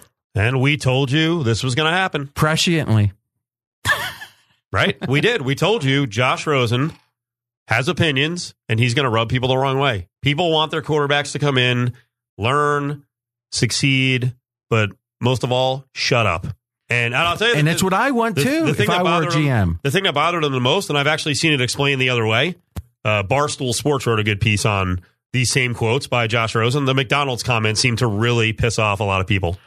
It's, and it, it, wasn't. I don't think he meant it to be condescending. Yep. Because he actually there was a whole discussion about how uh, there are a lot of poor football players, poor kids playing college football, and he was kind of moving towards that, being supportive of fellow players. But the McDonald's thing got taken the wrong way. The media is no place for a serious conversation. You know what? But part of it drives me nuts too. We talked earlier, we mentioned the term all the time social justice warrior. Sometimes are we just looking to tear people apart? Are we just looking to be offended? For My sure, God, for sure. We, we're he's using McDonald's. Sorry, folks who work at McDonald's. That's not your dream job. There's and there, and I guess it drives people nuts that a 21 year old is going to say that. Tom Brady. He's speaking honestly. Tom Brady won't give you an opinion on anything because he realizes in the in the end he's going to offend 10%, even if it's yeah. the most. Uh, I mean, the example I always use is The Godfather has 5% of their its ratings on IMDb. The is uh, is 1 out of 10 stars. The worst possible right. Godfather. Right. So you're going to offend 5% of the people no matter what, unless you don't say anything. And that's the trick. This is more proof for me, and I've been saying it now the last couple of weeks. I don't want him in New York. I think it's going to be a disaster. He's going to have to achieve at such a high level. Be, you think it'd be more of a disaster in New York? Yes. I think the media in New York is going to do just what Cris Carter did. They are going to they're going to see this kid who's a quote machine and they're like, time to sell papers. And then when he gets pissed at them, they're going to come back at him harder. It's he he should not go if he if he wants to speak this much. It's actually the worst place to go. And Boston would be right there, and Philly, but they don't need a quarterback right now. But the flip side is if it's a place that's less cosmopolitan, the things he says are going to offend people even more. But it'll get less media coverage, and I think. But media, in town, it will be just as intense. But I think the media is less competitive there. They're not going to bust his chops and try to go at him as much in New York. I mean, it's intense competition to sell papers. You know, this actually another circle here. I was talking about his naivete, his youth and experience is that's why Bill Belichick doesn't want to hear from you. He doesn't want why. Why? Because I'm Bill Belichick and I'm telling you. Now, at a certain age, and that's the Army's the same way, right? And I, I was never in the service, but uh, you know, my dad was, my grandfather was. I had some flavor from their stories, and obviously, to whatever degree movies depict it. And I think Full Metal Jacket is one that a lot of people think depicted it fairly accurately. You know, boot camp is that sergeant doesn't want to hear your opinion. And you might think, oh, that's, you know, that's like a Nazi. We're fighting against that. No, it's when you're 20 years old, your opinion doesn't mean very much. And hey, I get it. When I was 20, I had a lot of opinions, but I didn't, I wasn't mad that people weren't taking them seriously, right? In a way, you've got to rise up to the point that people do take them seriously. You should respect them, right? I, I respect my niece's 13. I respect she has a right to say what she says, but I'm not making decisions from it.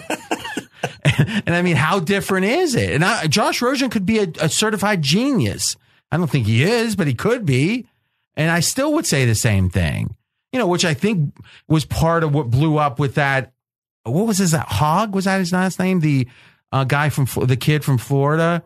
It's like a lot of people disagree with what he was saying. A lot of people would agreed, but I think a lot of people, especially the ones that disagreed, felt especially negative because it was like, who's this kid to tell me? And I, I do think, and again, not to get into that conversation, but more like I do think that with with age comes some wisdom that you can take it more seriously. And you know, maybe when Rosen's thirty two, you know, like I think Peyton Manning had a lot to say about things at a certain point. I think you got to earn that. And Rose and I. so at this point, Kofi, when you're more, much more, or you're much less utilitarian than me, meaning, saying another way, is I'm matter of fact. It's if it's business, I I, I want to look at a spreadsheet. Right. I love the artistic side of things, but ultimately a business has to be run as a business, as Jay Z talks about. you you I think are less like that. I'm not I'm not saying you're extreme the other way, but I would downgrade Rosen significantly because of this stuff if I were a GM. Doesn't mean I wouldn't draft him, right? If he was there when he was 16th or 17th, I'd take him without even thinking about it. But do you take him first or, you know, second, third, fourth? That's the question. How much do you downgrade Rosen because of this? I think he's still worthy of a top five pick. It just has to be the right market. So, So you're saying downgrade just a smidge, but if you were GM, you would think about the market fit to Rosen. yes, And what is the right fit? Because you told me not big city, and I think we've already agreed. Is Coach Morrison not small town? So what? What's this fit? The the magical place that's liberal, but also with that. So like a Seattle. no, I don't. I don't think it has to be liberal. No, I just think it has to be smaller market where So you think you do okay in Houston? No Okay. No. So it is about left and right, uh, conservative and liberal. Well, but you, you, Houston, we've now branded Houston. well, Houston have- is in have- Texas too. Well, we, we've branded them heavily right because of Bob McNair. No, I but think it's Texas. I think markets. It's a right. red state. Yeah. I think markets like Miami, Buffalo, Cleveland, and who else needs a quarterback? Arizona. you think Cleveland? Cleveland is. mid- You ever been in Cleveland? What was that scenario? That's not great. No, what, what- brought you oh, to oh, Cleveland? Oh, covering games. Okay, Covering games. I mean, But- it's a small. I mean, it's it's it's like Right, but that that that is going to work better with the they're- media. but They're not going to have all these the you know seven heavyweights from radio and TV and newspapers going at the kid every day, and he's going to play into it. He's totally going to play into it. yeah, downgrade. He won't be able to shut up. Hottest take of the week, and we've got a few rapid fire elements. And then get off my lawn, Steve Cofield says. Mr. Cowherd coming in hottest take of the week. I was so shocked at this, I didn't even get the sound. I, I'm going to read it to you. I'm not even going to read it.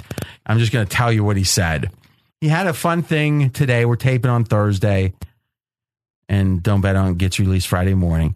Is he taped something and said, or I'm sorry, he said, I'm going to have a high and a low end for these quarterbacks. Like if things go really well, this is how good I think they can be. And if they go poorly, this is how bad I think they can be. And he did a bunch of the quarterbacks. Only two jumped out Sam Darnold, who he loves, and Josh Allen, who he hates. So for Josh Allen, he said his high, if everything falls perfectly, is Jay Cutler. That's it. That's it. That's the best you can hope for. If if all the chips fall perfectly, you're going to have a guy that they want to run out of every town he's So in. that's like a 25th pick grade. That's maybe. I mean, we could argue that Cutler was good enough to be the end of the first round. He was a starting quarterback. You know, top 17 starting quarterback maybe. most of his career. His talent certainly was. yeah, well, he's a knucklehead. Okay. Low end, the biggest bust in the history of the NFL, perhaps Jamarcus Russell. So Could he, be. he could be like, you shouldn't be drafted to the 25th pick. Okay. Sam Darnold. This is going to be harsh. His ha- not. harsh. it It's is gonna, Colin. It's going to be a velvet glove that vibrates just right. Sam Darnold, high end, Brett Favre. Brett Favre. Yeah, top But- five quarterback of all time. But Josh Allen got Jay Cutler. Exactly. And his low end, Andrew Luck. Well, how is that a low end? That's the worst he can be. If everything goes wrong, he'll be, Sam Darnold will be as good as the highest rated quarterback since John Elway entering the draft. Right. And I think even with the uncertainties about injuries and such, if we redrafted the NFL today with an eye towards um age, right, where a Brady would go late, late, late because he's got a couple years at most left, I think unequivocally Andrew Luck's a top five pick. No doubt. So his worst case is going to be one of the five most valuable, a younger version of one of the five most valuable players in, in football. So That's his, his- his, his worst case scenario is being a top seven quarterback on average in the league, but he's injured. often. Yeah, That's the downside. exactly. Come on now. God, why you brought you? You're like one of the only people I heard bring up the Lombardi grade after the the combine and what he was hearing around the league, and I just have heard no one else lean on that. Lombardi tore him apart and said evaluators around the league were unhappy on at least three different fronts with his his uh, his board work and his sloppiness. And now, now we're talking downside is Andrew Luck for Sam Darnold. Here's what I don't get. I think Colin is super objective. I think people disagree with him a lot, but usually when the public disagrees with him, I tend to agree with them. So obviously, I think I'm right, or I wouldn't have the opinion. So, and I get no sense that he, you know, the very often that he's like, you know, purposely saying something like to be like, uh, incendiary, like to get hot, you know. I mean, everyone does some of that, but I think on the spectrum, he's on the good side. He is. It so, but to me, this feels like even if he thought Darnold was going to be like one of the you know best quarterbacks of the last five years, he wouldn't be this adamant about it. It's almost like he's trolling people. He is. I Do you think, he think is. that's what it well, is? We, we we talked about it a lot during the, the football But what's season. the to what end? Like Because it just makes he's him look gotten- disingenuous. Do you think? It does to me. I don't like. I don't enjoy it because I enjoy listening to him, feeling like I know that he's telling me what he thinks is the truth. I don't think he's trying to speak to you. I think there's a lowest common denominator out there that he's trying to play to on Darnold because there's he got so much crap for Darnold during the college football season. I I, I would. Oh, I'd so you in think this? You think this is a continuation Oh, of totally like I'm going to double down? Yep. Because if he busts, I'm in trouble anyway. Yep. Okay. I, I told. I but would- then why? But still, why be this over the top? I come in here uh, like every Saturday after a big game where Darnold wasn't great. And I'm like, Colin did it again. He's poking at people. He's like, I don't care what he looked like tonight or today. He's the number one pick. He started doing this back in October. So I think he's just following through on it. Last thing on this one. First off, I'm going to read the updated first round pick odds. Sam Darnold is favored minus 140. Josh Allen second plus 125. I bought him at, at what plus 650, I think, with us. Uh, Barkley six to one, Rosen 10 to one, Chubb 25 to one, Mayfield 33 Wow, these are getting long. to one. Now, last thing on this conspiracy theory. Colin moved his mock draft. Josh Allen's down number one and Darnold's two. And the day before is Christine in the news said there's one NFL network guy that I had never heard of that actually did a mock and had Allen one. And Colin's like, well, that you buried the lead. We should have been talking about that in the first hour. He goes, I'm going to do a mock draft tomorrow and I might make a change. And then he did. It's insane that he would make a change off of one NFL network guy. I'm going to say the following. This isn't even a conspiracy. This is an RJ Bell prediction. This is where I go. I go to Vegas via the Cowherd Global Satellite Network, RJ Bell, pregame.com. Here's my prediction. Collins, and I, I, I have no inside info on this. Colin is really tied in with Darnold, the family, USC. He knows those guys and gals. He he somehow heard that Brown said we're probably not going to take you, and he's letting this NFL Network guy saying doing a mock draft, saying, "Oh, then I've got to change it," and now he's changing it because he wants to be right right? But he doesn't want to say how he knows. Because why else would he change it? Because all it does is if somehow Darnold goes number one, they're going to say, well, you, you wavered, so you don't really get credit. So he's that whole idea, I'm going to double down anyway, just got swung by this. What do you think? I think he's got inside information. Yeah, So- why else would he? But I, but I think even beyond the Darnold family stuff, perhaps why else would he swing he's it or to make backing this off change? his stance, Yeah. sort of at the last minute. All right. We're going rapid fire now. We got like seven, eight good topics, but like 90 seconds each. Start off UFC, Mayweather. You got, in fact, this is the only one we've got sound on. So let's play that one first. We have Dana White talking about saying, hey, listen, if Mayweather, because Mayweather's saying, oh, it's about the money. Can the UFC come up with enough money? Well, if it's an ego challenge, Dana White's going to step up. He knows the money's right. He knows the money's right. Yeah, yeah. That's, that's why he's even entertaining this. You know, I'm I'm pretty confident that this will happen. Confident it will happen. Two questions, Cofield. One, impressions in general. Two, odds it happens. Uh, I'm starting to feel pretty good that it happens. There was a weird story that came out this week saying that if McGregor and Floyd meet in the cage, they're going to have modified rules. Basically, the modified rules are it's not MMA, so it was it's absurd. But I think it's Floyd, like dirty boxing. Is there- what Colin there's no takedowns, no knees, no kicks. So they're never going to Are, the ground. but are they going to wear gloves? They're going to they- wear the four ounce gloves. They'll have bare feet. Bare. f- So Floyd's going to take that risk with the bare feet. That's it, though. So I think because that is starting to leak out, that it makes it a big possibility. And anyone who thinks the UFC or WME, their owners, uh, that they don't have the money, that's foolish. They have the money. They know they're going to make the money. So the money's there. He's right when he's giggling. Oh, he he knows the money's right. it was very weird. He got Are you mocking borderline billionaire Dana White? yes, yeah. The guy in the cul-de-sac. I should not be mocking people who have cul-de-sacs. So I would have made a week ago, before I heard about the dirty boxing, I would have made my biggest bet of the year on the no. Here's why I'm thinking maybe now.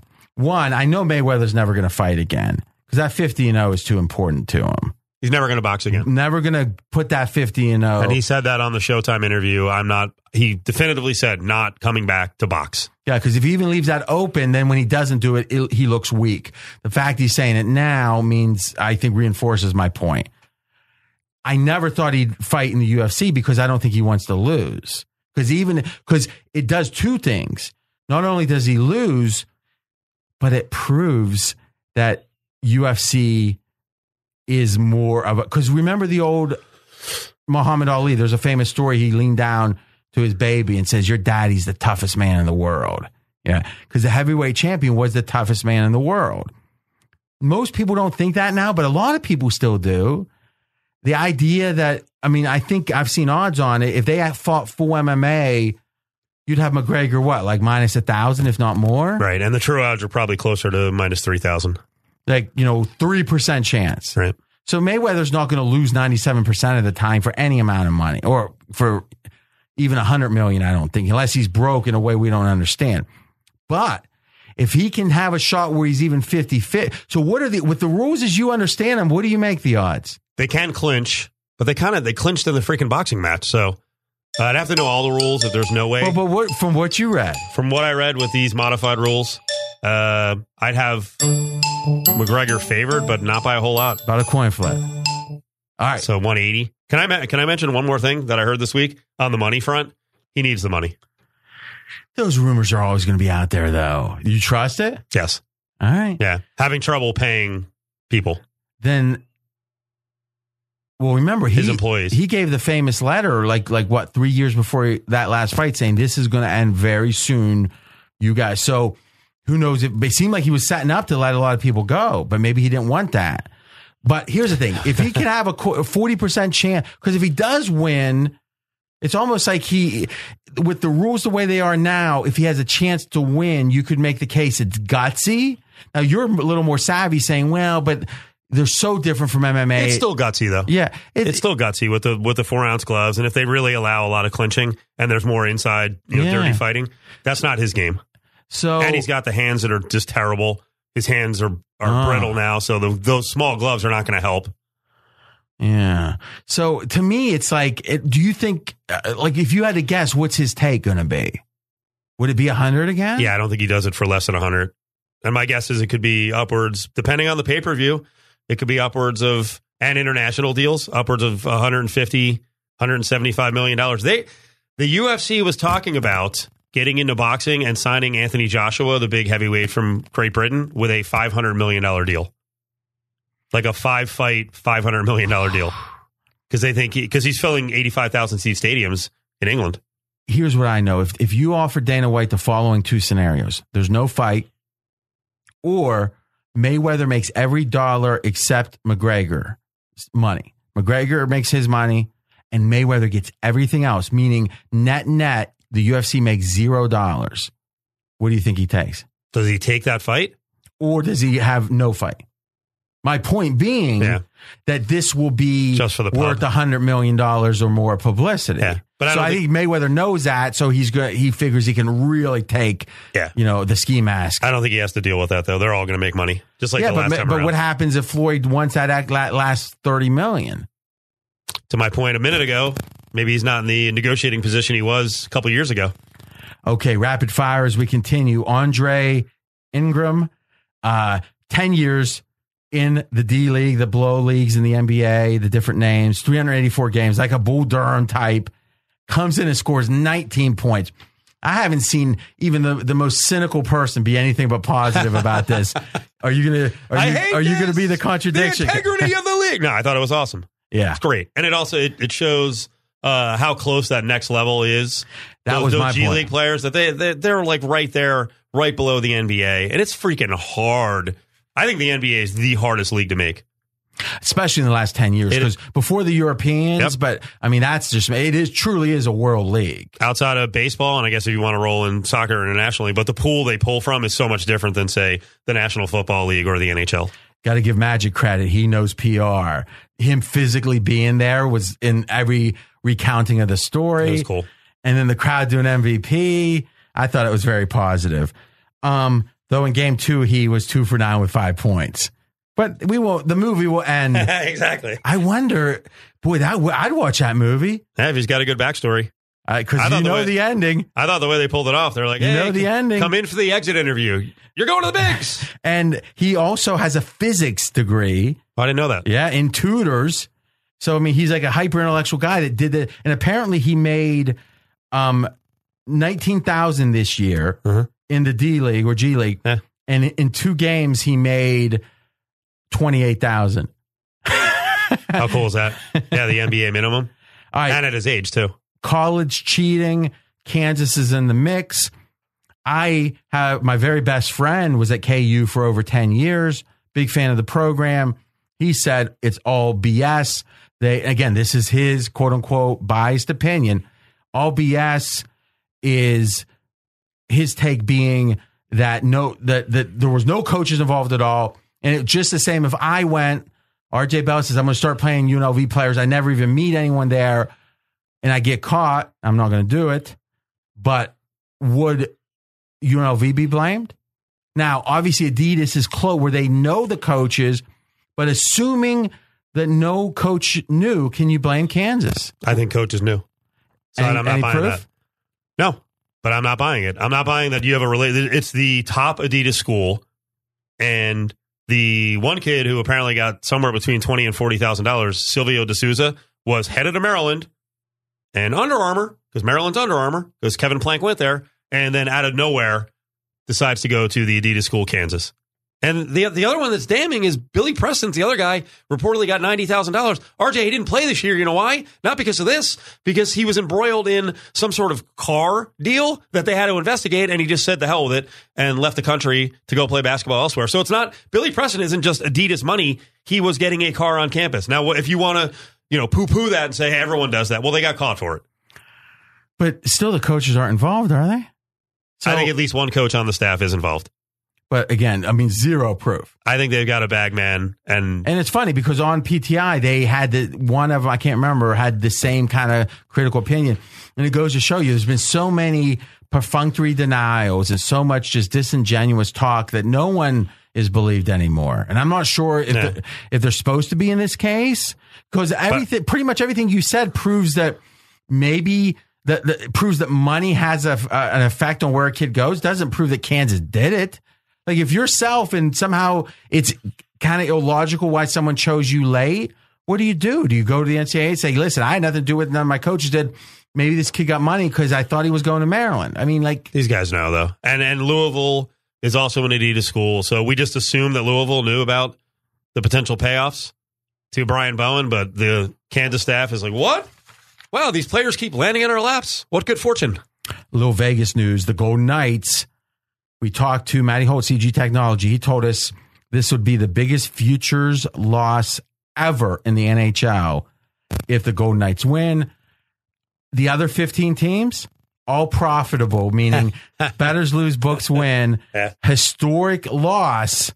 if the Golden Knights win. Rationale, a lot of kind of Chicago Cub type $20 tickets on the Knights.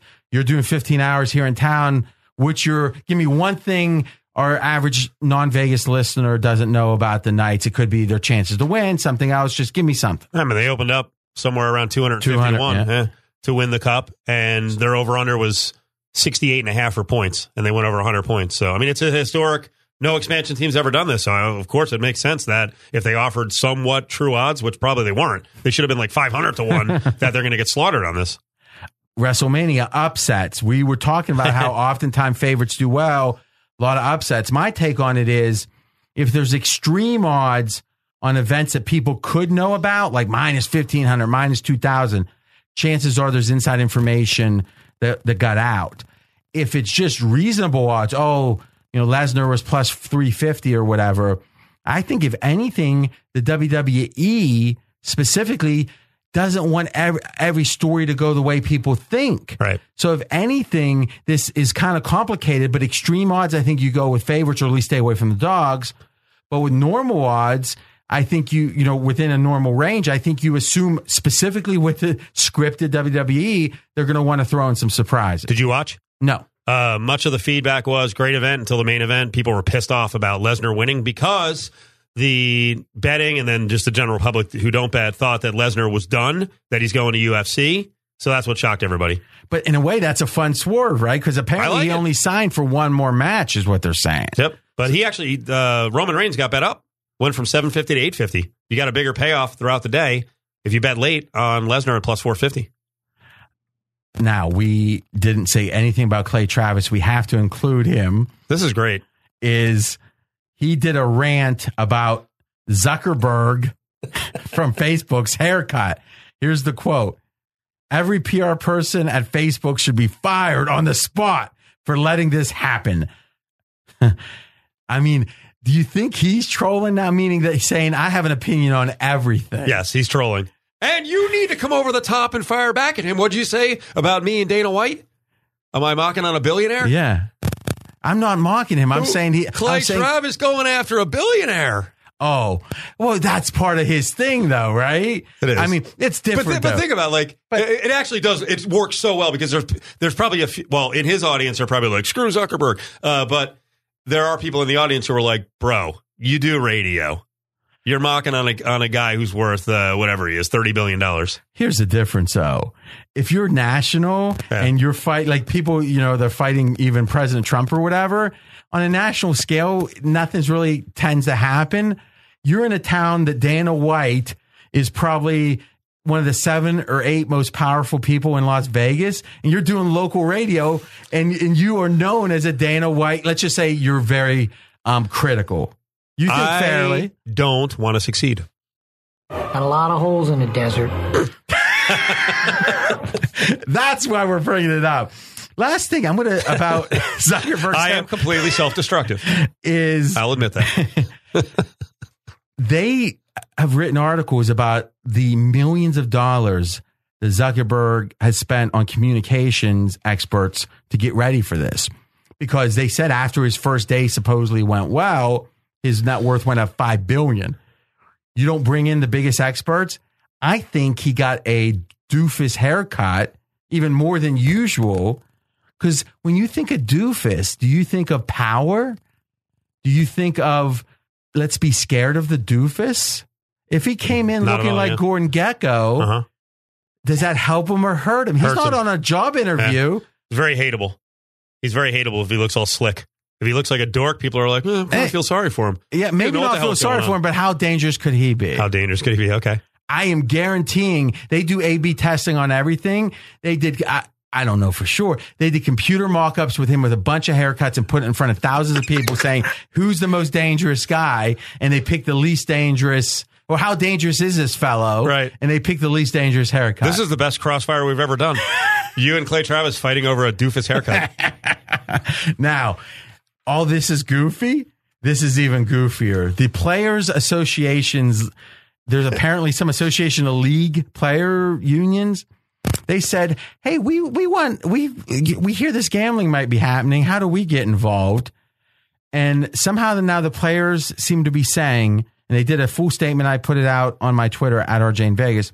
They said they have a right to determine if you bet on them or not. Like somehow them acquiescing, them being okay with this, their approval is what's necessary for illegal gambling to happen. So my tweet was retweet if you find this concept absurd. Full disclosure, I bet a buddy that many of you will RT, and I didn't even ask for permission to make a bet about you. So, guys, I'm telling you, whoever wants to come after me, go ahead. I am going to potentially bet on how fast Subway sandwiches are going to be made. I'm going to potentially bet on will a guy pick his nose across the buffet. I, I am not going to ask permission if I want to bet on some third party. What do you think? You're a scoundrel. I can't believe you're doing this. Last one before get off my lawn. Patrick Reed, a villain, it would seem. Take. He's got a lot of bad points uh, on his resume that would have him wearing the black hat. And I didn't real I didn't know the story. So he he basically is Cam Newton. Basically, is Cam Newton. Cam Newton got booted from Florida, goes to Auburn, wins a national championship. Reed goes to Georgia, is accused of cheating on his scores, stealing money and a putter from a teammate, gets booted, goes to Little Augusta State, wins a national championship. Now, we know both have been covered differently because golf is not covered like the other sports. I think they try to cover everything up. Now, the, the other element here is Patrick Reed has a family deal like Aaron Rodgers. He doesn't talk to his family. His family was there, like two miles away, crying. And apparently, the wife, Reed's wife, is like, nope, don't want him around. They're never coming around. They actually showed up to, I think it was a U.S. Open. She got him kicked off the course. This is great. I love this. I am 100%. He's my second favorite player now. I love Patrick Reed. Do you love him because you hate him? No, I love him because everyone else hates him. What? But as you read all this, how how critical would you legitimately be if you weren't being a hot take hot shot? How critical would I be of his problems in the past? Yeah, of his history. Not much.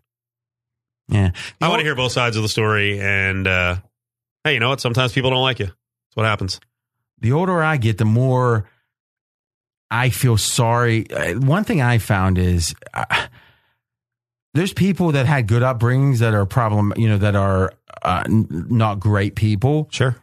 But man, when people do have very, and I don't know his exact upbringing, but when they do have very difficult upbringings, for someone to be a good person after that, it, it, boy, it's a long shot.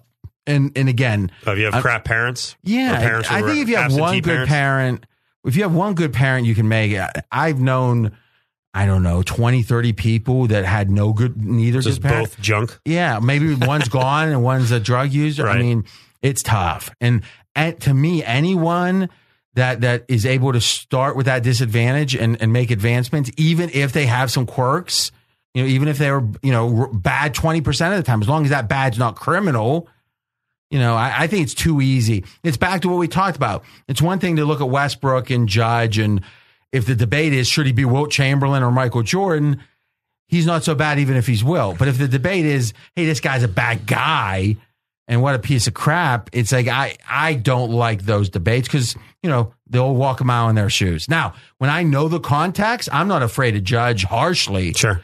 And I'm also not afraid to make the best business decision because I know I'm not the only game in town. If I don't want to hire someone, it's not like they're going to work at McDonald's, right? I don't think like that. But in general, when when someone had a tough upbringing, I think more people, I think people would improve, would be better off if they were a little more, I think, um, sympathetic to how tough that is. long range on this. I can't wait for the U.S. Open because I want to see how the crowd reacts. And if this, now that the story's out, I wonder if Reed is just going to get booed all the time, which I think is great for golf. Almost like a heel. Stop with the play clap. We're not. You, we know you're not rooting for everyone. We know. We watched the end of the Masters. It was, it was like a dull roar. People weren't even cheering for the guy who won the Masters. Well, this two hours was all just a run up to get off my lawn. I don't apologize to take care of my family.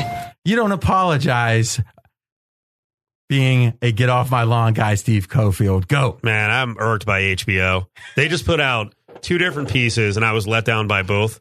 Have you had a chance to watch Paterno or Andre the Giant? No, but I've heard good things about Andre, and I'm going to watch them both. I don't want to ruin Andre for you. I just didn't think. Andre has a posse.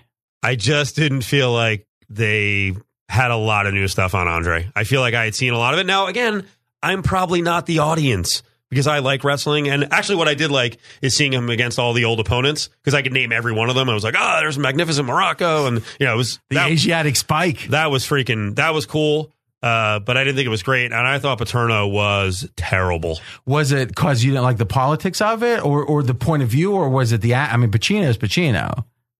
Yeah, that's the problem is Pacino can't do anyone other than Pacino anymore. Like it wasn't even a good Joe Paterno. Did I, you see Danny Collins? No. That's a of the late Pacino. That's a, a fun movie. Okay. I just Paterno has a certain voice, and he, he didn't get the voice. It was just Al Pacino like yelling, not yelling, but did he say uh, grumbling like about? a? I mean, it was gonna. Be, I, I, you know, I, am trying to think if he yelled at all. He, I think he snapped at one point. Um, I just think think I thought it was poorly done, and I thought it gave Joe Paterno a complete soft touch.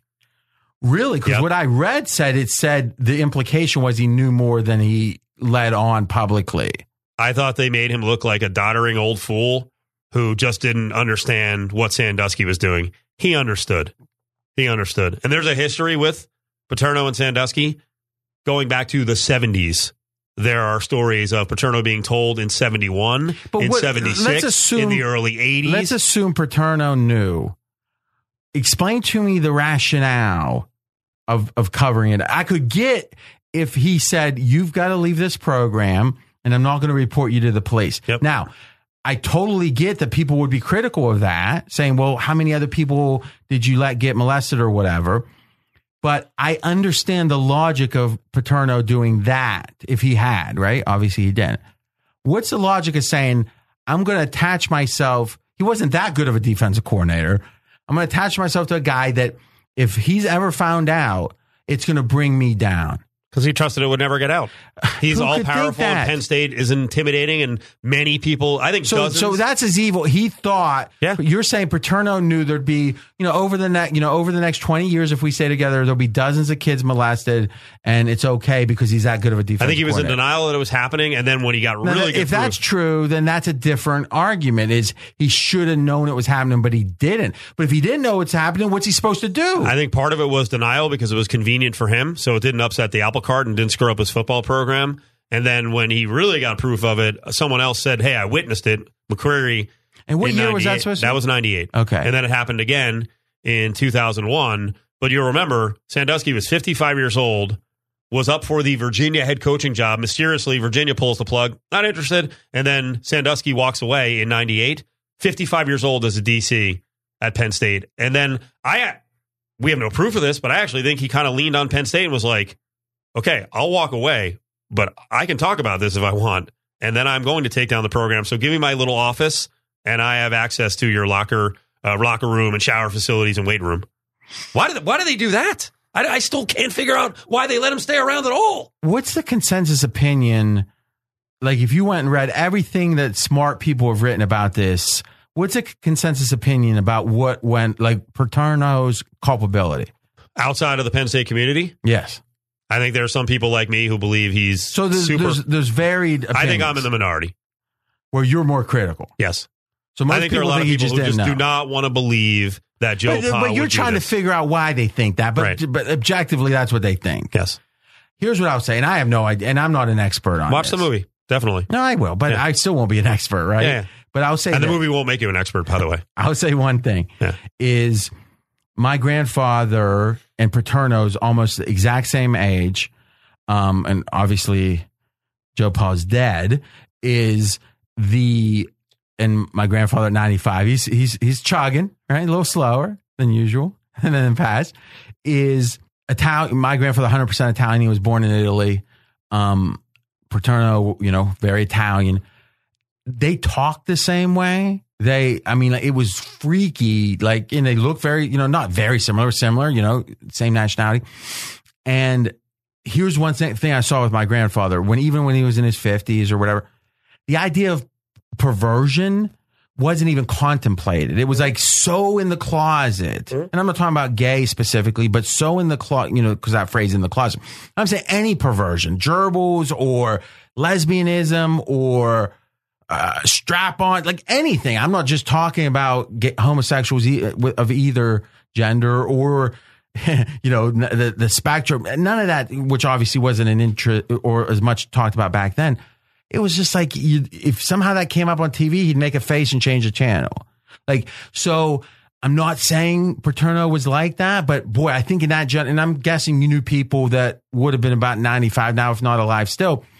And you were in an ethnic environment in Jersey. Would you agree that in that generation that was prevalent?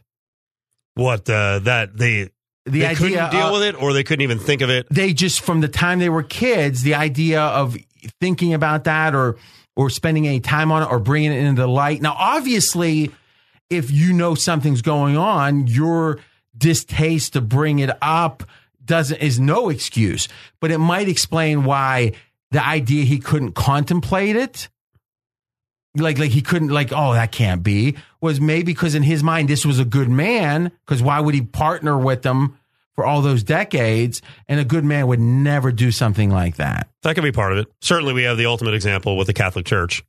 yeah but that wa- and again i'm catholic So am I. but but certainly there were people that that were clear-eyed and they made decisions to say ship this guy here ship this guy here because we don't want the heat so i think there's a ton of culpability there I, I right? think Paterno is a lot closer to what the Catholic Church did, where they they ship people around, they moved them around, they knew what was going on. This is a this is a long conversation, Yeah. But uh, I feel really strongly about this, and, and, I think a lot of people do, right? And, uh, and I, I think we need to be more angry about stuff like this. If our As a if society, you if mean. our prior generations couldn't step up and put a stop to it, we need to call them out and we need to do better. my very last point, though I don't necessarily want to go over the Breakfast Club and and and critique the sexism or or whatever of the Breakfast Club, which there's a Molly Ringwald got a lot of attention. Did you read that article? No, what happened? Oh, it, it just uh, she did a complete. I mean, it's I don't want to try to recap it, but she did a complete reappraisal of John Hughes m- movies. Oh, really? Yeah, which I I, gotta think, read that. Again, I think it's. I mean, if you watch even like the shows, it's funny now. You watch the shows that were super liberal in like even 2000. Yep. You know, there there's always gay jokes even in those shows, and it's like today, it, you know, just because of the culture, it makes you cringe. Why, why, like- why would I let you inside some of my oddness? I actually listen to the Broadway channel from time to time on Sirius XM, and the King and I. Well, hold comes on, hold on. That's Steve Cofield. I know. I I'm know. RJ Bell. The King and I comes on, and I'm like, oh my god, the the Asian stereotypical voice and delivery here. This this would never fly now. That's a classic. I had to retire my confused Asian on the strip imitation. Think times have changed, and I, you know, what? I I'll say I was culpable in in radio of doing stupid jokes and Oh, so you're you're laying the groundwork when you get a big gig and it's uncovered? Like you're already apologizing? no, I'm not apologizing. The tapes are probably gone, right? We've No, we they're- they're brought probably- it full circle. They're, they're probably still around. I- I Very, actually- very last comment. Yeah. In fact, I'll start the the fade out music. Shut so, up, Cofield. So no one thinks that it, I'm not serious. With the church, obviously it's no excuse. But if you truly believe that the church is saving the world, Catholic Church or whatever church, it makes sense you're going to say, hey, whatever consequence, you know, like going to war, you know, people's going to die. The question is, are the death worth what you're trying to fight over, right? World War II, a lot of people died, but we all, you know, most people think that was a good war, uh, you know, the best of war can be. Is if the true believers in the church, it makes sense you'd say, hey, X number of kids, that's a shame, but saving the world is worth it. I don't agree, but because I don't think humans can make calculations like that. But Paterno didn't think the Penn State program was that special. So how in the heck could I still don't understand how he could have rationalized it? But we'll continue this debate, I'm sure. We'll be back next week with Don't Bet on It.